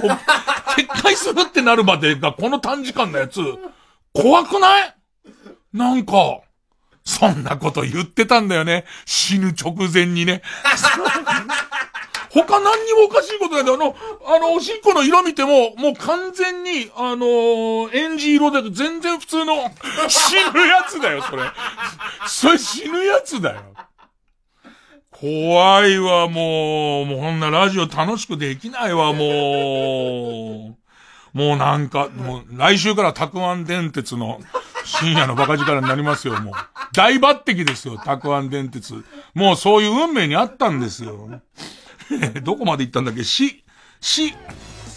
えー、何事もなかったことにするんだ。この後ろにスッと BGM を繋げることで。怖いわもう。えー、ペンネームそろそろ旧姓中山。し、新州の山奥まで若いラジオマンが訪ねてきて、伝説のバカ力について詳しく教えてくださいと頼み込むのだが、完全に無視してただただ薪を割り続ける渡辺くん。渡辺くん何やってんだ渡辺くんは。えー、続いて、え、ね、え、む、えー、水虫かゆみ。水虫かゆみさんって初めてだよね。すごいいいペンネーム。基準はなんだよ。シャイな移住院は行きつけの花屋の店員に思いを寄せるも、彼女の前では一言も喋れないでいた。ところが彼女もまた伊集院光に恋をしていた。それは深夜にラジオから流れてくる声。声の主に一度だけでも会いたいという願う彼女のもとに、今日こそは話しかけようと意を決した伊集院が店を訪ねてきた。ば、バラ、バラを10本ください。声を振り絞る伊集院に、彼の容姿を知らないはずの彼女だったが、ああ、あなただったのね。伊集院さん、私、ラジオネーム、尻ほじりうんこ師匠です。そこは変えた方がいいんじゃないかな。そこは多分変えた方がいいと思うんだな。なんかこう、往年のチャップリンの映画みたいなね、素敵なストーリーになると思うんですけど、ここラジオネームを尻ほじりうんこ師匠にしちゃうと、女の子だったの？みたいな。尻ほじりうんこしようって女の子だったの？っていう。ペンネーム走る冷蔵庫す。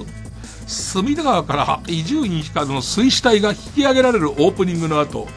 一週間前というタイトルが出て本編が始まる。なんかおかしいんだよ。尿意から漏れるまでがすげえ短くてさ、死ぬの？一週間で新年を迎える寸前に。うんえー、ペンネーム。ペンネームそろそろ旧姓中山。せ性奴隷として伊集院にこき使われてきた元スタッフたちによる告発ドキュメンタリーえーペンネーム、えー、大自然守る。そ、ソープの待合室で仲良くなった老人が、後に TBS の社長だということがわかる。会社では、社長とタレントの関係だが、ソープをはしごするときなど、プライベートでは、イジュちゃん、スーさんと呼び合う仲。ソープバカ西でしょ？ソープバカ西ですよね。えー大好きなんです。もう動揺が隠せませんよ。あのおしっこがしたくて別にただ単にもうおしっこしただけの話ですけども。もうなでもしてみりゃあれだよ。若い頃の爆笑田中裕二はこのシチュエーションでうんこを漏らしながら平気な顔して平気な顔してラジオをやり続けたからね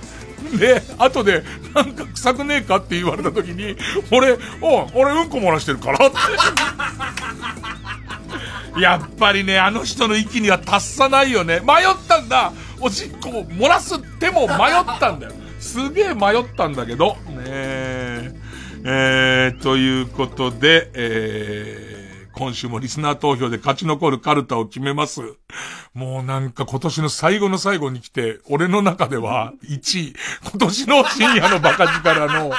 シーンの中で1位だわ。この動揺聞いたことないし、この感じ。この感じ。さあ、えー、リスナー投票で勝ち残るカルタを決めます。えー、勝ったと思う方のカルタが、今日のサソリ座12位カルタなら、メールの件名にひらがなでサソリ。えー、劇場版深夜のバカ力カルタなら、メールの件名に漢字で劇場版と書いてください。そして、メールの本文に住所、氏名、年齢、電話番号を書いて、これからかかる曲の間に送ってください。投票は1人1回で、抽選で3名様にバカ力カードをプレゼントします。えー、メールアドレスは baka.tbs.co.jp baka.tbs.co.jp です。えーえー曲は、黒木なぎさ、アーモンド。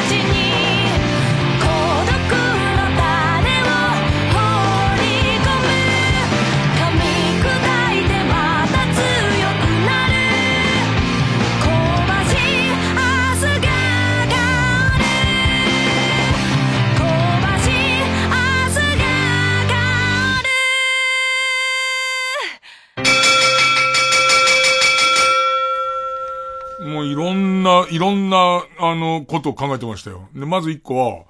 黒木渚さんは好きなんだけれども、また歌手活動を始められて、え、で、なんか新曲出たのかなと思ったら、アーモンドって言われて、前の、その、僕の好きな、僕の好きな歌ですけど、結構古い歌じゃないですか。なんで今アーモンドなのって思ったら、突然のアクシデントで、最初にかける予定だった曲でおしっこしちゃったからだな。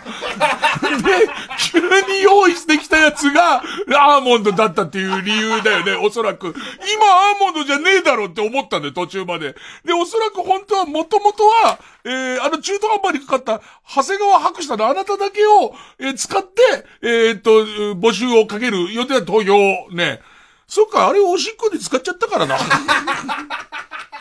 えー、結果、結果です。サソリ座451票。これもちょっと落ち込むな。深夜のバカ力劇場版カルタ466票。勝ったのは劇場版深夜のバカ力カルタ。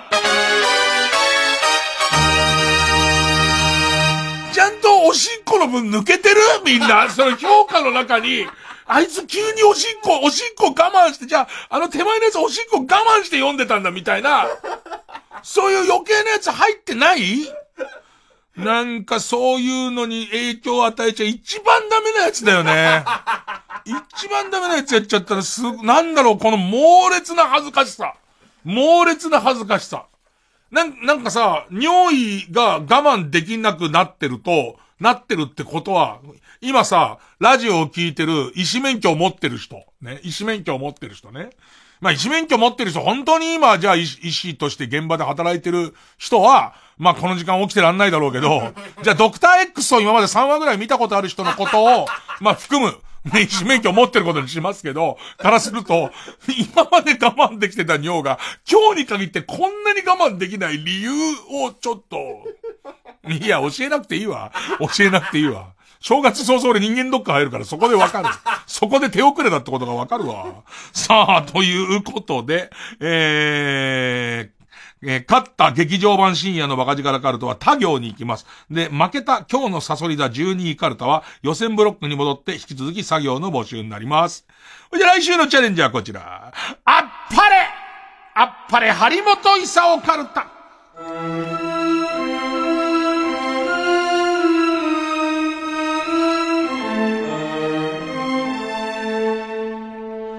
さあ、えー、まあ、今年大活躍したカルタの一つと言っていいでしょう。えー、張本勲さんに世の中のいろんなことについて喝を入れてもらうがテーマのカルタです。えー、4週経ちましたね。4週ぶりですね。えー、12月の2日に敗れて以来ということで、もうラ行です、ラ行。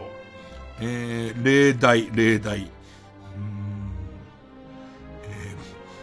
ペンネーム大自然守るラ。ラリゴ、ラリゴさんいますよね？元ランチランチの。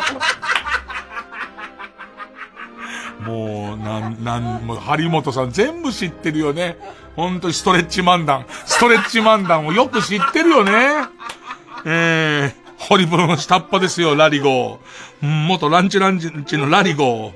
あの人ね、ストレッチの動画ばっかり TikTok に上げて、肝心の走り込みをしている動画が見当たらないんですよ。フォロワーが2桁しかいないから油断してるんでしょうけどね。私はちゃんとフォローしとるんですよ勝つな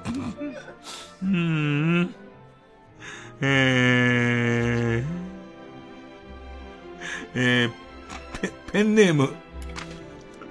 ペンネーム男女4人の笑い声。ラ、ラクーンシティの住民は素振りと走り込みが足りないから T ウイルスに感染するんですよ。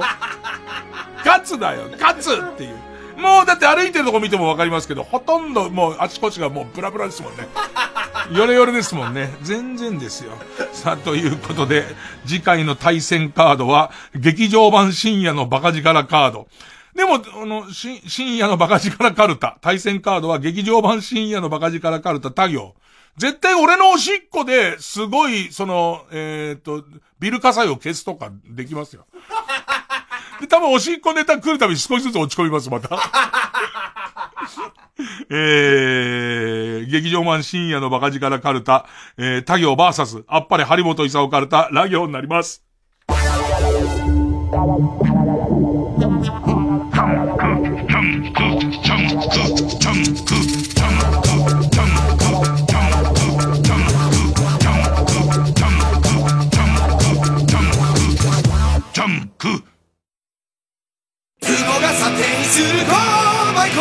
バイク王は累計取扱台数180万台以上180万台を買い取りしてきたプロの専門スタッフがあなたのバイクを丁寧に査定0120-50-8190 50-8190リアのメイリアです。です。TBS ラジオ主催ガルンデリア10スアニバーサリーステラ系列ツアー2020スタートレイルが1月25日土曜日に昭和女子大学瞳記念講堂で開催。ガルニデリア結成10周年となるアニバーサリーイヤーがいよいよ始まります。詳しくは TBS ラジオイベントページまで。お待ちしてます。毎週金曜夜12時からのマイナビラフターナイトでは今注目の若手芸人を紹介しています。頑張るなんて当たり前だろ！え？給料もいただいてるんだから止められてないくせに止めたみたいな顔すんなよ。マイナビラフターナイトは毎週金曜夜12時から。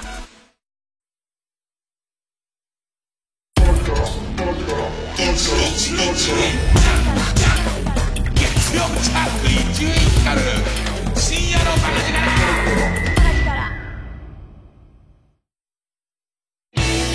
ここでイブの白銀をお聴きください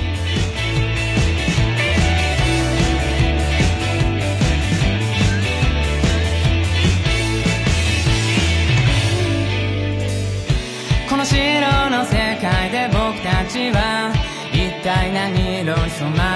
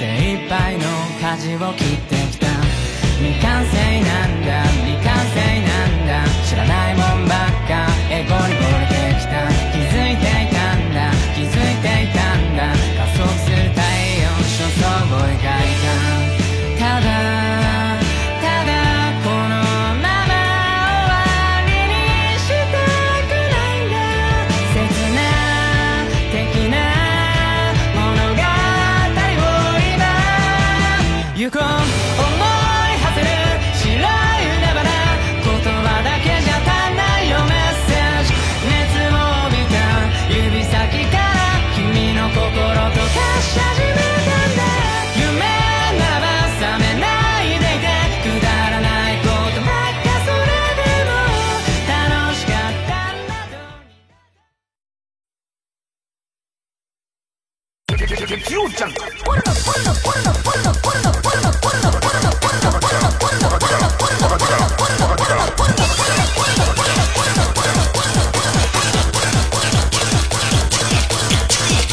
位光る深夜のバカ力。自分の匂いが分かんなくなったらもうおしまい。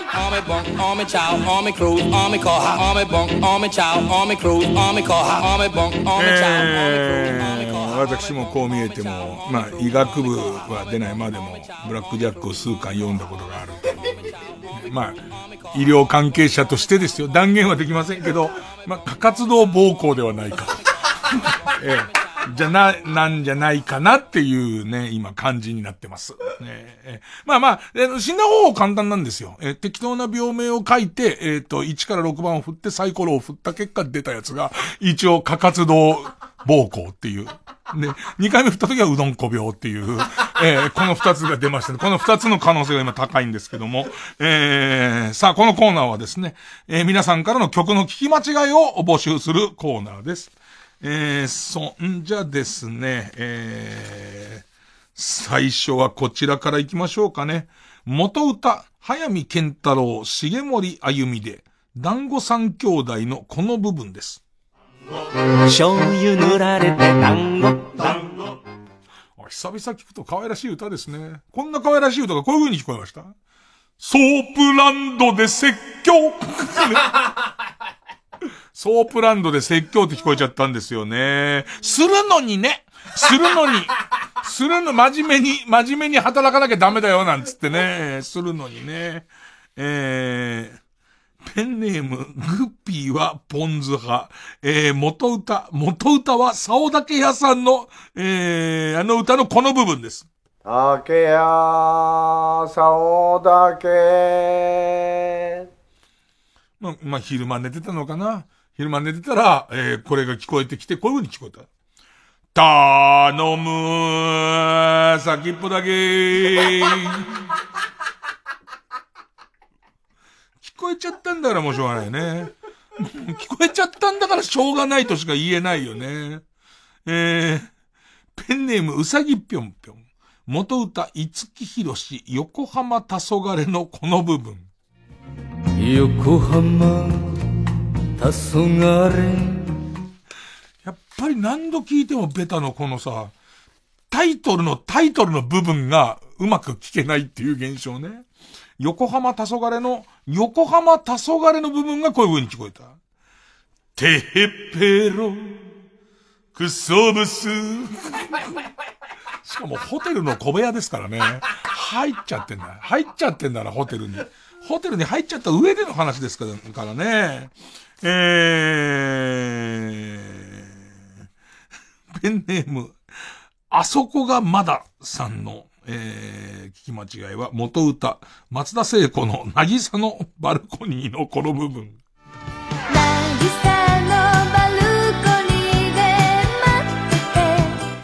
聖子ちゃんがこの歌で歌ってるのがこう聞こえちゃったんですよ。他人のうんこでも食ってろ。もう聞こえたんだからしょうがないんですけど、しょうがないんですけど、いろいろ、いろいろケアした方がいいのは間違いないですよ。えー、皆さんもですね、まあ、年末年始の忙しい時に街で流れてたあの曲がこういう風に聞こえちゃったってのありましたらですね、えー、どんどん送ってください。お待ちしております。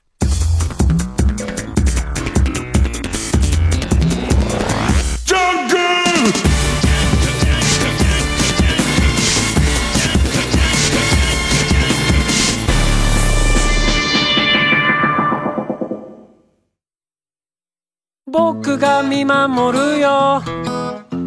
ピタッと一緒に直してくよ。僕は絆創膏。ケアリーブ直す力。ケアリーブ直す力。日番。ご機嫌いかがですか？落語家の立川談春です。私ですね、落語家生活35周年を迎えました。いいですね。この中途半端なメモリアルイヤーがいいですね。TBS ラジオ公演で1月19日日曜日午後3時から東京あきる野市秋川キララホールで立川談春独演会2020を開催いたします。当日の演目は荒野高尾。これは談春さんの出世作でございますね。チケットは全席指定税込み4200円で、詳しくは TBS ラジオのホームページ、イベント情報まで、ぜひご覧ください。見ないと意味がないので見て。TBS ラジオジャンクこの時間は小学館中外製薬積和不動産神奈川賃貸営業本部マルハニチロ伊藤園ホテルズ他各社の提供でお送りしました。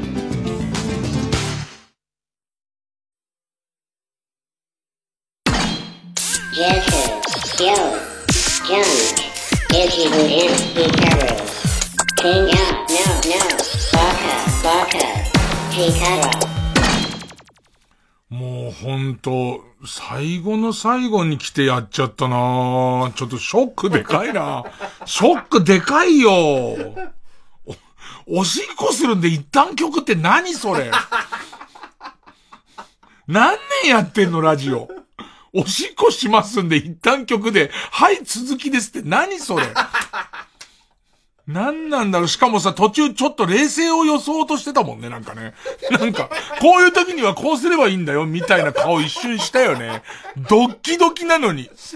で、しかも、その迷ったのは一体ゆっくりトイレ行って戻ってくるのかどうか迷ったんだけど、あ、そういえばちゃんとそういう緊急用に用意してあるじゃんと思って、そこでこう始めたはいいんだけど、そのペットボトルが溢れんばかり、その、おしっこ始まるのもわかんなければ、どれぐらい残尿が残ってるかもわかんないの。これ、このままだと、下手したらこのスタジオ、小さめのスタジオだから、くるぶしぐらいまでもう行くなってなって、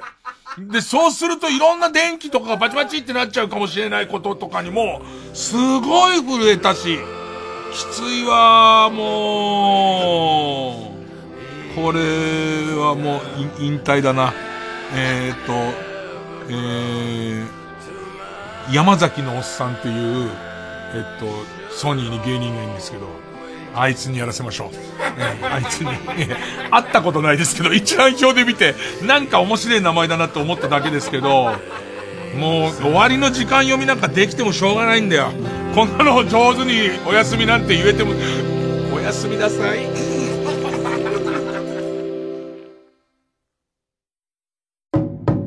TBS ラジオ公演芸歴50周年記念桂文鎮国立劇場20日間独演会2月28日から3月24日まで国立劇場大劇場で全20公演を開催します。チケットは全席指定5500円で好評販売中です。20人の豪華ゲストが日替わりで登場。落語ファンにはたまらない豪華独演会をお見逃しなく。お問い合わせはサンライズプロモーション東京。0570-003337 0570-003337または TBS ラジオのホームページイベント情報をご覧ください。90.5MHz TBS ラジオ。なんです。映画この世界のさらにいくつもの片隅に全国の映画館で公開中です。ぜひご覧ください。3時です